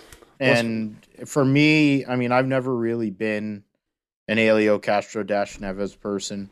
Um, I've always kind of thought of him as kind of phony and all that and his shoe polish black hair that hasn't changed for 25 years, but obviously uses Men or something. Um, the whole dance, like more people know him not for winning three Indy 500s, but for winning Dancing with the Stars. It kind of irritates me as a motorsports fan. Um, but then when you consider James Hinchcliffe, more people know him for Dancing with the Stars in his racing career. Um, and the fact that he got um, shish kebab by a suspension piece and almost died. Uh, then that that also that doesn't matter. Oh no, he did Dancing with the Stars with the sexy Sharna Burgess. Um, but uh, yeah, I mean the fact is that that that win and that battle he had with Alex Palou was one of the best battles I've seen in recent years on an oval, but in general, um, that was great racing. Uh, and the fact that there was a couple times I thought the race was over. Okay, I thought, oh, that's that's Helio. Okay, but I there was a pass I think with four to go, and I'm like, okay, that's it. Hello, this is it. He's going to win the Indy 500. It's going to be a huge deal whatever. And then Helio came back. He's been close. He lost to Ryan Hunter-Reay in 14. He had another second place finish, I think, recently. And then, of course, got basically sent to run sports cars. Um, Helio has been at this, I don't know how many years, uh, 12 years waiting for that fourth Indy 500. Uh, it wasn't as long of a wait for for Rick Mears. I think he did all four of his wins in 12 years. Um, AJ Foyt won three race of his four, the first three in pretty close succession, and then had to wait a while before he got his fourth and final one. Al Unser won his first Indy 570, um, and and won him back to back 70 and 71, and then won his last one in 87. Uh, so he had a bit of a wait between the third and the fourth wins. So that celebration, everything that happened with that, was one of the coolest things I've ever seen. The end of that race. It's a beautiful thing for this sport, and it got people talking about IndyCar racing like it hasn't been talked about in a long time. Uh, I think it made people think about Alex Palou, and now the likely possibility of him winning a championship would be a big deal because then they'll be like, "Oh yeah, he finished second to Helio in the Indy 500." Um, there is that. Uh, I think the other piece is Alex Palou and and Pato O'Ward. I mean, I kind of been a fan anyway of Pato, but Alex Palou and what he's done this year in the 10 car um, as a Dario Franchitti guy for many years um, is akin to what Dario was doing when he used to be in that car prior to his um, um injury that ended his career. He was a force in in that team he won races. He took cars that were at times not the best for him and he'd pull it out. He went and scored points and he was consistent, but he was fast and he never left anything on the table. I mean, I think Dario was a little more calculated and he was a little more fin he had more finesse than Alex Palou, but I think there's a lot of the same characteristics that Dario had without the, with the refinement compared to what Alex has. And he is making Scott Dixon work. And the fact is, look, Scott Dixon is never gonna he's gonna drive for Ganassi until he drops dead. He'll probably be driving until he's 80. I don't care. It doesn't matter. It's likely. Um, he has three kids now, so he has to make a lot of money. Um, but the fact is, Scott Dixon hasn't had to work this hard in a while uh, since Dario was around and it's a good thing. And Ganassi likes winners. He always says that. He was so adamant about that. He got out of NASCAR racing, and now he's going to have two Cadillac prototypes next year. He's going to have to hire three new drivers at least. Um, so I mean, he's but Alex Palou is going to be there for a long time because Formula One ain't going to be calling. So he's going to be there for a long time, and I think the future of Ganassi IndyCar program starts with the 10 car and Alex Palou. No matter what happens the rest of the season, whether he wins a championship or not, um, I think he's going to be a factor for the future long term. Um, were you able to figure out uh, the I other? did. Okay. Yeah, I've remembered it, and it actually goes back to um, it goes back all the way to episode seven of the Monkey Seat, which would have been sort of June time last year, and uh, and we had a guest come on our show. He was our very first guest, and he was uh, he was an expert in IndyCar, and he was talking about how he was trying to get funding to get together to get into the Indy 500 in 2020. It didn't come about, uh, and then uh, things happened and uh, things went quiet, and then the same person was pushing and pushing to try and get into 500 in 2021, uh, and then right at the death, it happened. And to see Stef Wilson line up on yeah. the Indy 500 was just absolutely phenomenal. After everything that he's that he's been through, it sucked that he was the first retirement. Uh, but and you know it looked to be driver error. I don't think it was in reality. Um, I wasn't able to. Um, I was going to try and get him to come back on the show and talk about it, but you know, scheduling commitments and stuff. He's got a lot going on, so he wasn't able to. But uh, but it, it, was just great to see to see him get get that after talking to him about it off air yeah. and everything, and and it was just great to see that happen. And I was dead. I was so proud, and I just I just really wanted it to go well for him, and uh, unfortunately, obviously, it wasn't. But that was that was the other real key moment for me to see to see that happen, and uh, yeah. hopefully, hopefully, he can get back next year. There's uh, the stuff in the irons in the fire. He's made some good partnerships, and uh, he's got some funding. So hopefully, he makes something happen next year, and uh, and he can he can do a little bit better. Yeah, for for me as a badass fan, and a lot of us here in America who who took a liking um, to Justin Wilson um, as someone who was able to at least talk to Justin Wilson once upon a time and get interview time with him. Uh, it means uh, a lot to see Stefan. He's had a tougher time, of course. It's never been easy for him in his career. I mean, also when you consider your older brother, how well respected he was in so many different formulas um, to be able to come back and run Indy and be in a competitive car in an Andretti car. Hey, give himself a chance.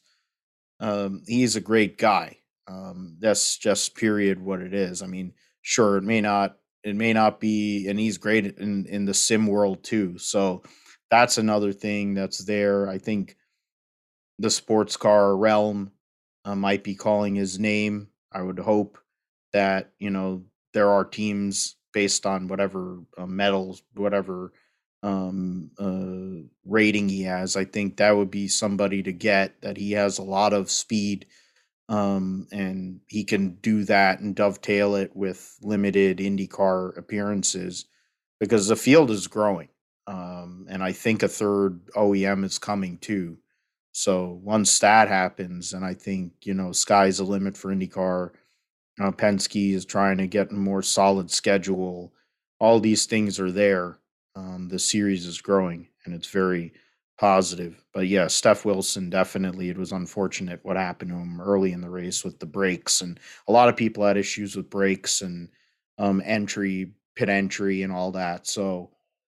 Yeah, he was in very good company. I actually yeah. tweeted yeah. him and told him. I said, "Like, come on, you're you're in good company. Don't let it get, don't let it keep yeah. you down." And and and yeah, no, he's uh, he, he'll he'll bounce back. He's strong. Yeah, veteran veteran drivers, one off drivers. Lots of guys had that issue. Um, I think Winch Power did a couple of times uh, during the Indy 500 uh, this year, and it it, it tells it, it, you can getting into it next year is going to be um, something to see how to make the race for sure. Um, we'll transition into Formula E, um, ABB Formula E World Championship.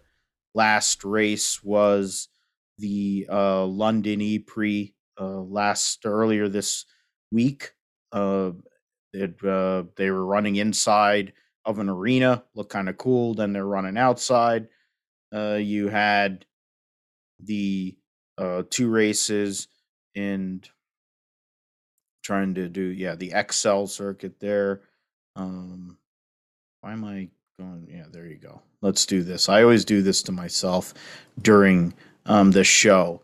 Uh, the uh, results from the race on Sunday saw Alex Lynn win for Mahindra, so yay for me um, as a Brown guy um, watching the Indian team win. Um, yay for Tom, since a Brit won. Uh, Nyck de Vries, who was coming up in regards to Formula One conversations, finished second for Mercedes. And Mitch Evans uh, third for uh, Jaguar, Robin Frijns fourth, and Pascal Wehrlein fifth in the uh, race on Sat- Sunday and on Saturday. Jake Dennis, so British sweep, uh, this time for BMW Andretti, Nyck de Vries, Alex Lynn, the top three, Lotterer and Rene Rast, uh, former teammates at Audi. Um, in this case, Lotterer driving for Porsche, and then Rene Rast for Audi, uh, top five. I think the takeaways from that is yeah, British guys winning at home, but you know, I think the more interesting story is Lucas di Grassi's um, interesting uh, uh, way of taking a penalty there late, trying to go and get around and trying to pull a Schumacher of sorts around a time penalty, and it almost worked, but in the end, it didn't. Yeah, uh, it's uh, to anyone who didn't see it. Uh, basically, what he did was they were all lining up behind the safety car as they do, and then he was like back there in eighth place, and he just peeled off into the pit lane. Of course, nothing. Uh, there's not there's not normally pit stops in Formula E, but uh, the the rule states that if you enter the pit lane, stop and rejoin the field under safety car, then um, that's allowed. Um, so he did that. He pulled into his pit pit box. He stopped. He drove off, and then pulled out and came out in the lead. So um, all very, um, uh, very contentious. And uh, and upon the replays, they uh, they they watched him pull into his pit box, and uh, he was stationary for what could have been a fraction of a second, and he wasn't deemed to have completely stopped. So therefore, they uh, they gave him a drive-through penalty, which he refused to serve, and then they black flagged him, which he refused to come in the pits, and then he was disqualified post-race. So um, apparently, he wasn't told about his penalties, but you you know how I don't know how you can not see a black flag. Um, so yeah, it's he stands by the decision. He stands by the strategy of his uh, of his team and what they uh, what they told him to do. But uh, I think it's it left a bit of a sour taste in my mouth, to be honest, to to see to see that kind of thing happen. Uh, it's just not. It's it's cheating at the end of the day. It's I know it's not in the spirit of the rules, and I thought it when Schumacher did it in uh, I think it was Silverstone back in the day, 1998 or 99 maybe. Um, I, th- I thought it was cheating back then, and I still think it's cheating now. It's you know it's the equivalent of of uh, of, of, taking the shortcut on the ghost track in Mario Kart. You jump over yeah. you, you you jump over the gap and then you come out by the start line. You don't do it. I know you can do it, but you don't do it. It's cheating. Everyone knows it's cheating, and it's just it's just not on. So, um, given that he was in a championship fight, um, he was an outsider for the championship. We discussed it on the monkey seat uh, last week with Charlie about how he was a, an absolute outsider, um, but he was still in that fight, and uh, now he most certainly is not in the fight. So, um, if he backs the decision of his uh, the strategy of his team, then maybe he should be looking at um, changing teams because he threw away a guaranteed four points and a possible eight or ten points for a guaranteed disqualification. In what reality were they ever going to let him get away with that? So yeah. poor form that for me there from uh, from um, from the team. Really let and his driver down. too. I mean, the reality is you can't tell me that when you have all the notifications and all the computers and all the things you have, the way that we were started the show talking about Ver versus Ham and all the belly aching and bullshitting that was going on to Michael Masi. and he isn't even the person that makes a decision. You're telling me that they don't have any notifications to go and say, no, Moss, you can't be doing this. You have to go and penalize, and you're going to ignore it. You're just going to act like you. I mean, I know Allan McNish is short, but he can see the computer screen. I, I mean, I love Allan McNish. He's one of my favorite sports car drivers ever. But dude, that's obvious. Um, it's not something that's going to come off, especially or should be in a world championship as Formula E is. Uh, in regards to the points, and I think that's in uh, getting into the final. What is it? They're going to the final race here in a few weeks' time. yeah, it's a, it's a double Berlin. event. Yeah, yeah and so they, two races, fifty points. Yeah, so Berlin, uh, double, uh, two, yeah, Saturday, Sunday, double, double header race, and it's gonna be, in a sense, there are a lot of guys that are still in in involved in this points, and I think in part it's because of the qualifying. I'll get into it. Nyck de Vries leads by six points after having a solid weekend in uh, London. The 95 to 89 over Robin Frijns for Envision Virgin. Sam Bird, double DNFs uh, at, at home in the Jaguar. Uh, albeit Jaguar is an Indian owned deal. Um, he's tied with Jake Dennis at 81 points, uh, which is what 14 points back. 15 points back is da Costa trying to defend his title.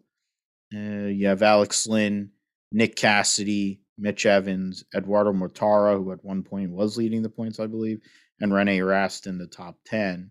Uh, but really, I think the battle is within. I guess Alex Lynn is the cutoff. Maybe you, know, you could maybe give it thought to Cassidy and Evans, but that's twenty points. I think, and and Mortara, who was up there earlier in the year, but it, I think one piece is that is going to come into play at least on the Saturday race and maybe even the Sunday race. They do qualifying. I've never I mean, NASCAR has stupidity with a lot of things they do and their qualifying formats and their algorithm and that they use to set the field for a lot of these races because every other motorsport series has practice and qualifying except NASCAR. I don't know why. Um, it's pretty dumb. But Formula E's format for qualifying um, leaves a lot to be desired too, Tom. I and I'll go to you because you know a heck of a lot more than I do um, in regards to Formula E. My interest has waned with the series as years have gone by, but to go and set qualifying based on points and because of track evolution, putting the top four in points on the worst track doesn't really make sense. Now, if you tell me that you're swapping it and putting the worst drivers in points out there to clear the track, yeah, they're probably going to be back there anyway you know, like let them work their way up the point standings. It gives you more of a a a incentive to actually try to do as best you can or whatever. Like you would assume they're all trying, but it makes more sense track evolution wise to have the best drivers so far in the year qualify at the end to have the best qualifying. But they don't do it that way. No, no. The, the way the way they do it, it's, it's similar to the, the, the one shot qualifying the, the Formula One used to do, except they do it in batches. So you have you have a batch of um, a batch of drivers. I think it's four of them that go out at a time, and they'll but it, it works backwards in, in championship order. So the, the, the highest four in the championship go out first, and then they go out at the same time, and then they, they do that in the groups, and then you the top six have a shootout at the end. So if you're in Group One, you're not getting into Super Pole, so you're not gonna you're not gonna have a, sit, a fast six shootout. Uh, it's it's I, we had Mark Preston on, who is who is the head of DS Techeetah uh, at the start of the year, year just just before the start of the season, just talking about Formula E in general, and and he said that that he loves the Formula E qualifying setup, and uh, we we were all tell us more because we're still fairly new Formula E fans ourselves, and uh, and when he said about it, I was like, okay, that sounds interesting. I need to see it, and I've never been convinced by it at all. And to, be honest, more and more of the drivers now, the Formula E are starting to attract higher profile drivers, better drivers that are that are trying to make a career rather than ending their career um, that are just happy to put up with gimmicks and just having fun and you know a little little bit of randomness doesn't matter because they've already had their careers. Now they've got people that are trying to make careers in Formula E, and it it is just too random. You know, Nyck de Vries is incredibly outspoken about it, and he's the, now the current championship leader. But just going back a little bit on what you said before about about um, the the people still in the championship fight, um, I I think given the way that Formula E runs, You've got uh, Nyck de Vries on 95 points, so there's 50 points up for grabs. Andre Lotterer is 50 points back. Him, for me, is the first person who's out of that championship fight. You go back to Oliver Rowland on 59 points in 16th place. He's still in the championship fight. I mean, you've got, um, I said about di Grassi not being in the fight anymore. He's only three points further up the road. It's very, very unlikely they're going to they're gonna win it. But but you, you look at Stoffel Vandoorne, he's been really, really strong all year. He's on 63 points that's that's that's so far back, but he's still in the championship fight because of this qualifying format. And yes, it's great because it means that you have different winners all the time, and and it. You, but the trouble is, the cars they're not go karts the the tracks are the tracks. You, you, it's a spec series effectively. I know you've um it's spec aero. You've got different power power units, but it's not a vast difference in pace between the cars. You're not going to get a car going from the back and coming to the front. This qualifying format for me would work. It would work in Formula One because you've got the you've got the fastest cars starting at the back. They will come through. You bring this qualifying format in uh, in in Formula E cars. It's basically you couldn't you you would have Mazepin winning one week, then the next week it would be Fernando Alonso, then it would be Ocon the next week, and then the following week it would be Hamilton because by now he's fallen far enough of the championship to be able to get into the Super Pole, and it's just it's just a complete lottery, and it almost. The start of the season, I was saying that Mercedes are going to dominate this year, and they did at the start of the season. But then, because of the qualifying system, they went three or four races without a point. and then they ended up falling to the back again. And because they then dropped into the into the group qualifying a little bit further down, they've now come good again. So it almost seems like the best way to do it is to be average at the start, then crap, and then you'll end up with a great way to finish the season. You just want to kind of end up in that mid pack, so you're always getting into Group Two, and then you yeah. come strong at the end of the season. It's just, it's too much like chess for me. This is racing, not chess. Yeah, it's it's the that's the thing that really caught my eye. Um, I've been able to catch some of the more recent events, New York, uh, Brooklyn, and I had a friend of mine was able to actually go there, which was interesting. And um, and coworker wanted to go because he was already there, but they didn't allow them to. And I'm like, you had they were only giving tickets to certain certain people. And I'm like, there was plenty of empty seats there. Like if you're literally anywhere within the vicinity or Red Hook section of Brooklyn, you should have been allowed to get into that racetrack because there was really a whole lot of seats open. I would have went there for free, not for the ridiculous amounts of money they asked for that. And then of course London, um, I like the f- way they did it. It kind of fits because it's the electric uh, motorsport deal. I think for uh, the U.S. doing it in an arena setting the way they do Supercross and the way they used to Race of Champions um, using a stadium like an outdoor stadium in the NFL, like uh, the old uh, LA Coliseum, for example. They have big hills, and you can do it. Would be like the old Mickey Thompson off road series where Jimmie Johnson used to race in way back when. Supercross used to race there.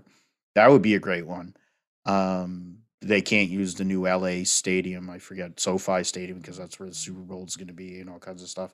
But I think that's an idea that the Formula is brought in that I think is going to be great and might open up different options. But the qualifying sucks. Um, it's not ideal. And if Nyck de Vries loses the championship because of this format, I think it's a joke. Um, it's it does you're not giving the best drivers a chance to actually compete for the title you're basically leaving it up to going and donking off races. You're telling people, oh, let's throw two rounds or three rounds of a series out so we can fall back for a qualifying position. That's just really dumb. But we will see. Uh, Formula E will be back in a few weeks' time post Olympics. But uh, Tom, you wanted to say something? Uh, no, all I, all I was just going to say was uh, I think it is going to change. I don't think it's is going to stay like this for much longer. Formula E are open to shaking up the format. I think we'll probably see fan boost um, going because uh, that's kind of being a bit. Uh, it that's I, have never been a fan of that, uh, but that, that seems like I think that's going to be going. To, attack zone will be staying, but I'm, I'm pretty sure the qualifying format itself is is going to change. So hopefully, uh, come you know, come the Gen three cars, we'll see a different form qualifying format, something a bit more um, something a bit more competitive as opposed yeah. to punitive. I think it would be better too if they did some sort of uh, pit stop to add a little bit of strat to races. I think that would because I as much as it seemed kind of hokey to drive the car swap, I kind of enjoyed that. There was something to actually rehearsing a car swap because you can't change the tires, you're not doing any of the other but I think there was something to that. There was something to making sure you go and run a good in and out lap so you're able to to perform at the best level.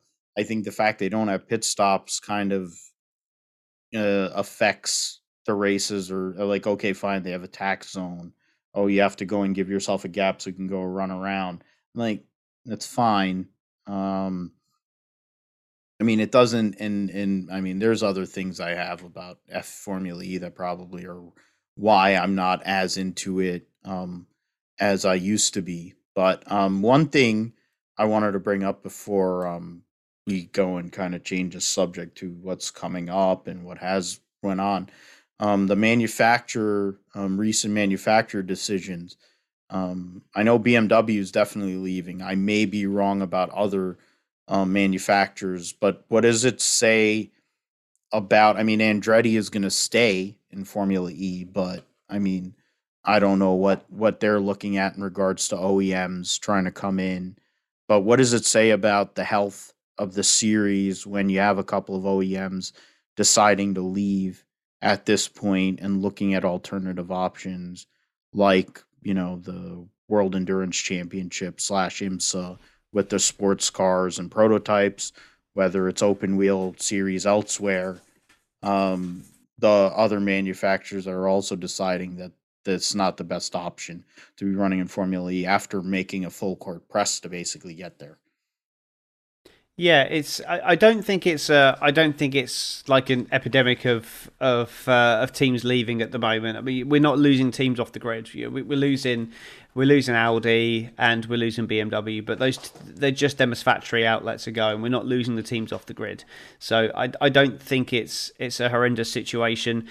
You're always going to have manufacturers come and go because you've got the old adage, you know, win on Sunday, buy on Monday, and that all of these teams are in the are in the formula to win. If they're not winning, they're not going to stay. Or if they've they've reached their what their target goal was to be in there to help their exposure or and get them get them get their name known in other countries. And once they've reached that goal, they're not going to pump money into a formula that's you know, they're not going to be winning championships. So um, I, I don't think it's a major problem. You're always going to see them coming and going. They'll bring out a new gen car, and then somebody will see an opportunity to steal a march, and then you'll see another manufacturer come in, and you know, who knows? You might see Ferrari in the future in Formula E. So um, yes, it, it's it certainly can't be unchecked. It's not a kind of thing where they're just like, oh well, who needs them? It's fine. We've got all these other manufacturers. It doesn't matter. They they do need to be wary of it, and they do need to make sure that when they do do their generation upgrades and changes, they are consulting the constructors because they are they are important, but they are not the be all and end all. You don't need. I mean, Formula One have proven that you don't need to have lots of manufacturers in the sport to be a global sport, and Formula E is still. You know, this year is the first year. Technically, it's a global sport. This year will be the first. Will be the first time that the champion will be will be known as a world champion because it's the first time it has a world championship status and that, that it's that's just how the, the, the form kind of the formula organically grows. So I don't think we need to worry, but I, I just think it's something that, that just needs to be kept a check on and make sure that when they do their Gen three changes, that that is they are putting something in place that is going to be beneficial for manufacturers, and they may get a few more come in. Yeah. So yeah, that's I I agree. I mean. It's it is a product of racing. It's happened here in the states in sports cars, um, and NASCAR even, and and, and mo- multiple motorsports, in IndyCar too, frankly, uh, and and you know, in other different forms of racing, and so we'll see. I think because Formula E is more, I mean, motorsport in its own right is its own niche. Um, even though NASCAR doesn't believe that, but definitely it's a niche market uh, Formula E has its certain base they're trying to get to, and I think in, regards to Audi, of course, they're they've got sports car um, commitments and aspirations to go back to Le Mans and do what they were doing for all these years. It makes sense for them, and maybe they got what they wanted. BMW to the same point, um, but they're more committed on the GT side, or maybe they are going to do something else with Andretti. Who knows? Uh, it's a shame, really, because the DTM series is basically dead. Um, and both of them left there too um, for all intents and purposes, and or yeah, I mean all of them are more or less were gone. Uh, BMW left, and Audi, BMW and Audi were there last year, and then basically died. Mercedes had to leave before that um, because they weren't really competitive, and then they were doing all these other things. So it's something to be seen. Will because some of the smaller teams, I guess maybe that gives an opportunity to some of the smaller outfits that have kind of struggled for a while, whether it's a NIO or some of the smaller like independent outfits, Envision, Virgin, um, which is now an independent outfit, um, might be a little. They're they're doing all right this year points wise, but they could be in a better place um, given some of these exits and some of the things that might change uh, going forward. I'm gonna go and do the uh, roundup. So this weekend, of course, we'll have Formula Three and W Series at Hungary. Uh, when it comes to uh, the Formula Three World Championship, my screen just decided to go and freeze on that. That's great. Um, I'm just going to go and change over before I go and talk about the races that are upcoming. We have Formula 3W Series and British Touring Cars coming up this weekend. Uh, there's talk or rumors that Formula 2 and Formula 3, um, instead of this alternating schedule that they've had this year, are going to go back to the old uh, format of where they're all running the same weekends or more or less running the same weekends. There might be a little bit of deviation. I don't know if you've heard anything about that, Tom, but um, I've not. I, I saw the article, but I confess I haven't read it in uh, in in any particular detail. I, I yeah. like the fact that they separate them. Uh, my only my only issue with it is that three races in one weekend for one formula is a bit much. Uh, I don't think you necessarily have to have four races with two formulas. Uh, I I just I like that Formula Three gets full you know gets full coverage you know as the backup for you know the backup you know the supporting formula and it, yeah. it, for me it's like it's put a lot more focus on on those drivers like for me now names like Dennis Hauger and Frederik Vesti are much more um, much more household names for me now that I. It was always for me. It was I would watch the Formula One, obviously, and if there's IndyCar and Formula E, and then it gets at the Formula Two, and then I was like, oh, I've still got to watch two Formula Three races. Whereas if it's yeah. just three Formula Two races, you kind of become invested in the narrative of the weekend and how one race affects the next race. And so I like the fact they're on alternate weekends, and I for one hope they keep it. Even if they did more race weekends and just did the two races, that would be fine as well. But they just did alternate weekends um, that would be I would be happy with that. But um, who knows? Who knows what their what their motivation is? I, I can't see how it's financially any better to to run both at the same weekend. But hey ho, we'll see what they come up with.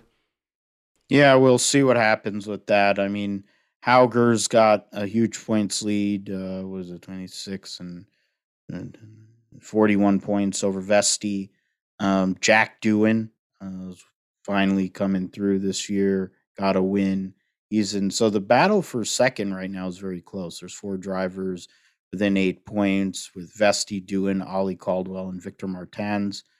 Uh, that's the top five. Um, and then after that, there's kind of like a drop off. Smolyar, Novalak, uh, Collet are all kind of in their own mini battle. 11 points between them. Nannini and Jonny Edgar. Then there's a huge drop off. Iwasa, Arthur Leclerc, who won one other sprint. Uh, you have Logan Sargent, who stood out last year and uh, now is in a third rate car. David Schumacher has one sprint win and nothing else. Um, Enzo Fittipaldi has struggled this year. The other American drivers, Juan Manuel Correa, Jack Crawford, and Kaylen Frederick, are all pretty buried, and then you have guys that haven't um, scored points, which is what there's a good nine or ten of them there that haven't even scored a point this year. Hmm. So, but what a what a comeback from Correa though. I have to. I said it on my podcast. I say it here as well. I mean, I know he's only got got the nine points on there, but but absolutely phenomenal comeback after what he went through to now be back in racing just over a year later is is incredible, and he deserves all the respect and more that anyone can give him. Yeah, and that is that is true in regards to his uh, return. I mean, last year during the pandemic, he was basically racing with with one arm and or both arms and one foot, or I believe that's what it was. And and now he's able to drive a race car, a very competitive race car, again after the serious injuries he suffered in the accident that took place, which um, uh, which saw the um, the untimely, unfortunate passing Anthoine Hubert. Uh, so that and to recover from that or be in recovery and be back in racing, whatever it is. Um, HWA is not one of the best teams in that series anyway, but um, he is there, um, and and he deserves credit for that for sure. And it's a great point you make there. Um, we'll see what happens. Hauger is definitely taken um, a big step forward there. Three seconds, two wins. He's he's very competitive. Um, it's going to be very hard for those guys to come back, albeit there's still 12 rounds to go. So I mean, 12 races to go. So it, it, a lot of things can happen in 12 races, but we will see what happens with that. Albeit, you know, pandemic could affect how many races they really do have. Um, w Series uh, was at uh, they're at Spielberg for two races in Silverstone. They'll be at Budapest this weekend. In regards to the um, standings so far, it's uh, uh, it's British. You could just play the British national anthem because uh, Alice Powell two wins out of three. Defending champion Jamie Chadwick has the other win and two podiums, and then Sarah Moore is in third place. Uh, Wohlwend and Emma Kimiläinen is in the top five. All these people I've never heard of. Bruna Tomaselli, ninth. Um, Abby Eaton, the Stig Part Two, 11th. I think her girlfriend's up there. I don't know which one it is. I think it's Alice Powell's girlfriend. Um, Beitske Visser is in 12th. Uh, you have, of course, Vicky Piria, who's great to look at has no points. Um, Sabré Cook, the American, that last, very unfortunate. Um, Ayla Agren or some of these girls I've never even heard of. That's part of the thing that makes it sad. You'd think they do a little better promotion, you know, Jessica Hawkins. Only like you would think they do better promotion after a year and a half, more than a year to to prepare for all this. But um, the way they provide the races, beIN Sports, it's kind of like in buried. They don't really do good promotion with it um, the the women that are actually good on social media promote it, but then when you consider some of them that are not really that good do a better job than the ones that are good, kind of seems like LPGA tour level um, kind of stuff there. Yeah, over here it doesn't really get an awful lot of coverage either. It's got a it's got a global uh, a global television deal with Channel Four, which is partly down to David Coulthard running obviously Whisper Films and and being commentator on the series and co-founder of the series as well he puts a lot of weight behind it. So his name obviously carries a lot with channel 4 so that's why channel 4 have picked it up. Channel 4 to um, to probably most of your listeners uh, it's it's like a it's, it's like your NBC ABC it's not it's another big network local um, channel yeah. over here. But it's uh, it's um, they they don't really promote it as well as they should do. It's on there, and if you know it's on, you can find it but you don't see it anywhere. It's you have to physically search for it. It's, they don't like plug it on the live sports section or anything like that. It's not something you'll just come across when you're scrolling through their website. It's not on any of their broadcast channels. You have to do it through streaming. It's only the races themselves you'll get on the television, and quite often it'll only be highlights, which is a bit of a shame. Um, I would like it to. Um, I mean, I hate Sky don't get me wrong, I hate Sky, but I would like it to fall onto the the you know the F1 TV slash Sky schedule, so they have all of the support series on the same thing, and they can plug them equally. You say, right, okay, that's practice done. Um, so you can head off and watch a race in W Series, or you got your Formula Three race coming up, and they can just you know they can drive the Formula One fans to these other formulas um, if they want to watch more racing. That's I'd like to see that, but at the moment they don't even mention W Series and it's a shame considering they're running on the same weekend. I, I, I, find that to be very hard to believe. And some of the women are actually connected to the teams, um, and that that makes it even more disappointing, um, especially when you consider the plight of women in racing and how many of them that have actually are actually good but don't get any traction, and how many you know whores um, get through and can't drive a hot nail through snow, um, unless it's got KY jelly in it and it's going somewhere else. But um, that's beside the point.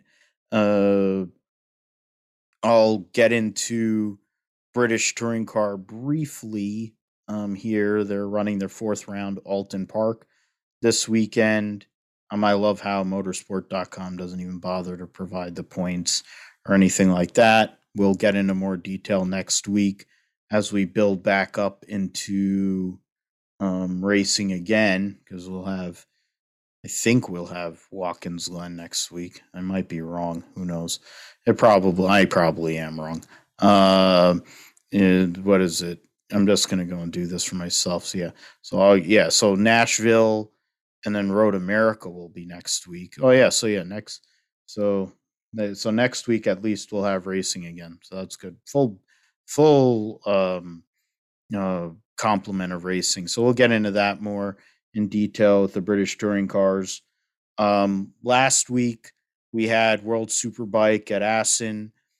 Uh, the race one winner was uh, Jonathan Rea over Scott Redding and Toprak Razgatlioglu. Uh, Garrett Gerloff finished sixth in that race.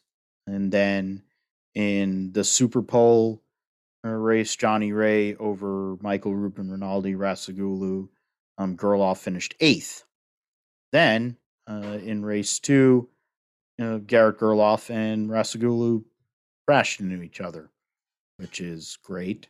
Um, unless you're a Yamaha person or you're a fan of either of those riders, or if you're a fan of Johnny Rea, um, since the guy really needs help to go and win a World Superbike title because he's won like seven, six straight super, World Superbike titles.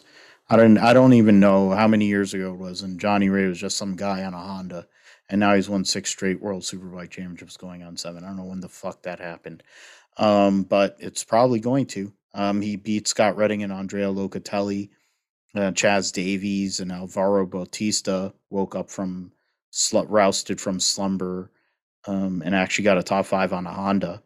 Um, that's a throwback to um, years past when Hondas were actually competitive in Superbike. Uh, Johnny Rea has a 37 point lead over Razgatlioglu. Um, that's basically the battle. Uh, Redding is in his own little world. Lowes fourth, Rinaldi fifth, Gerloff.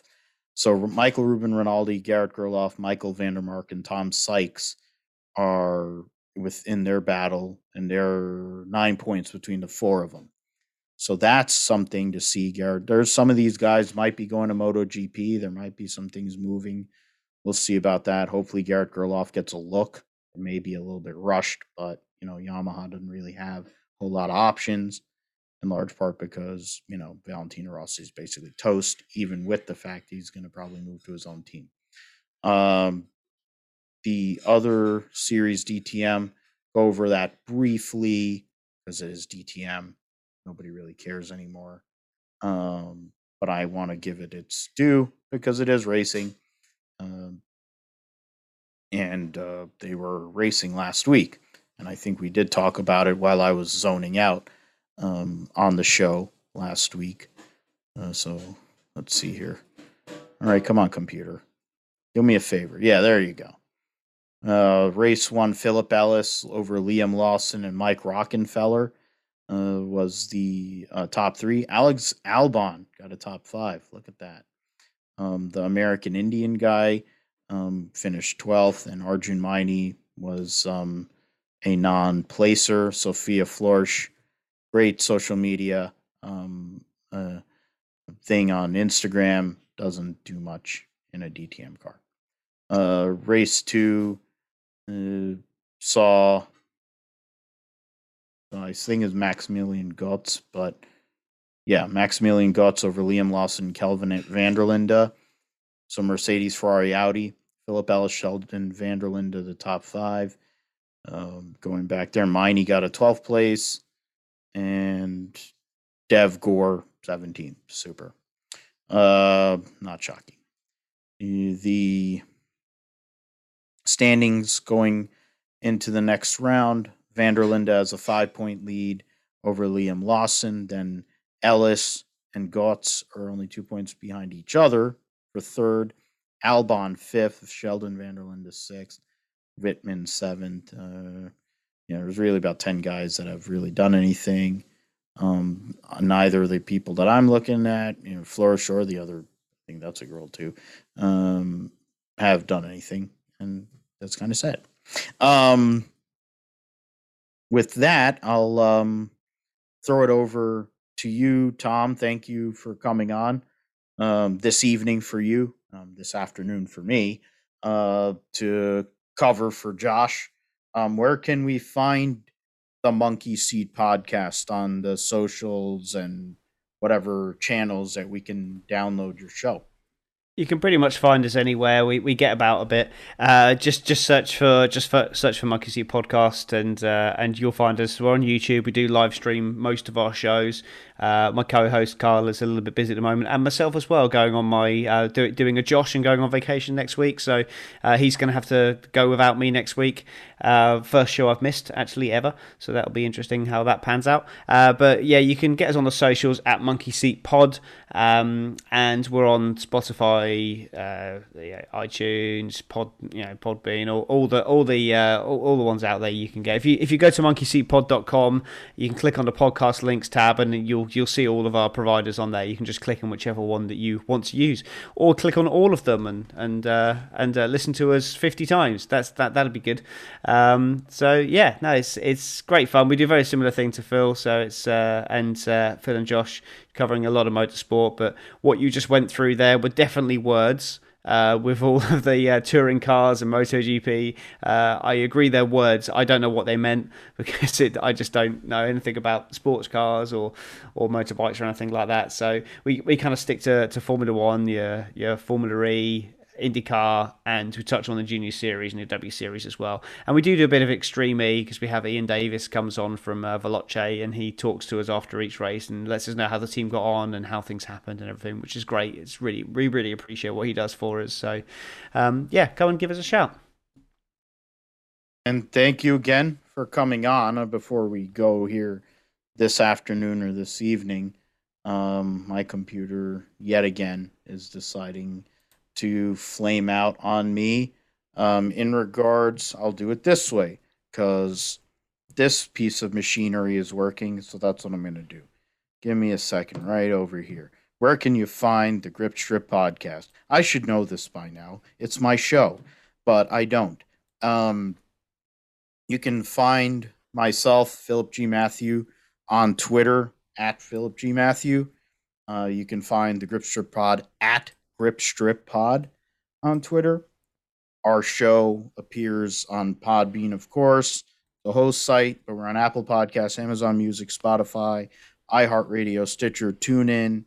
Uh, we are also on uh, Pandora and other things, whatever. There's Amazon Music. Eh, it might have said that. But the fact is, you can find us almost anywhere. Um, as as Tom said, we go over all different types of motorsports. I always say it to people when they ask, "Oh, you do a podcast? What is it about?" Um, and I say, as long as it goes fast, we probably talk about it. How well we talk about it depends on how much I've drank um, and how much I care. But um, it is what it is. Uh, it's well, it's a passion project for all of us. Um, it's how Tom and I and you know everybody have met through the F1 Grid Talk podcast. It's another one that's really taking off this year. George Housen and company um, are doing such a great job there. Um, and there are so many good people that we're all able to work together and do the show, and we're all fans. And that's where we've all met and kind of come together as a small little community and family.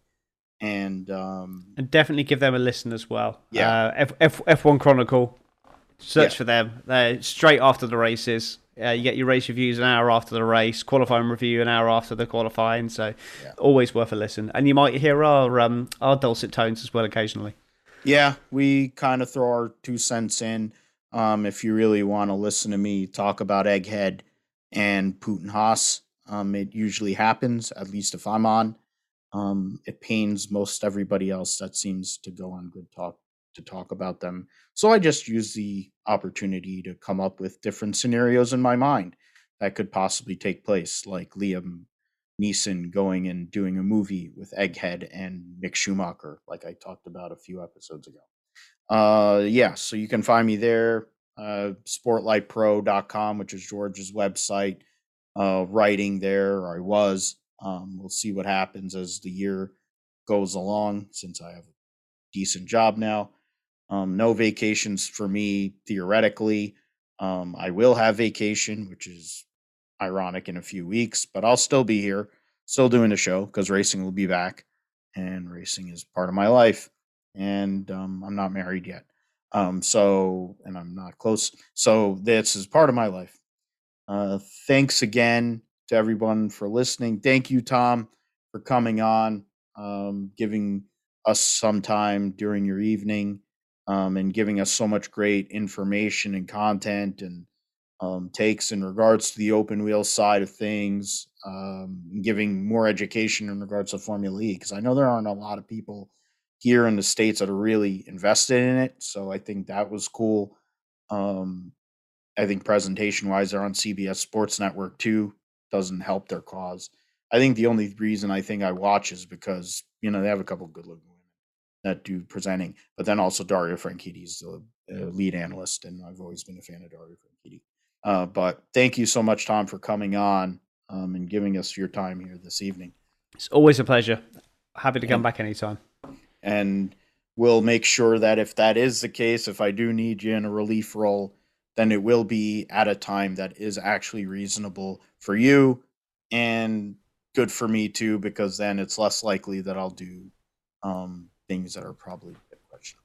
So uh, we thank you all for listening to the Grip Strip podcast. Give Tom and Co. Uh, a listen, download the whole bit for the Monkey Seat podcast. They do great work. They're going over all the open wheel series. They get guests um, because they're more professional. And if you want to see a tighter or hear a tighter, more um, uh, professional uh, deal, definitely listen to Tom and the boys there um, or Grid Talk. If you just want to listen to two people or at least one guy just talk out of his ass, but has a lot of passion for it, that's me. And if you want to listen to one guy who's a straight laced guy, that's Josh. And we both bring the info and we both have fun. And that's the Grid Talk podcast. We'll be back next week. We'll be talking football. We'll be talking American football since uh, training camp is opening. Be talking about racing again since the Olympics will be on the back end. Uh, there will be plenty of racing next week coming up to preview all over the world, and we'll talk about that and the Formula One Hungarian Grand Prix. Um, that Max Verstappen probably will win and still be bitching about what happened to him at Silverstone um, last two weeks ago. So we uh, thank you once again for listening to Grip Strip Podcast. Uh, take care and uh, take care of one another. Goodbye.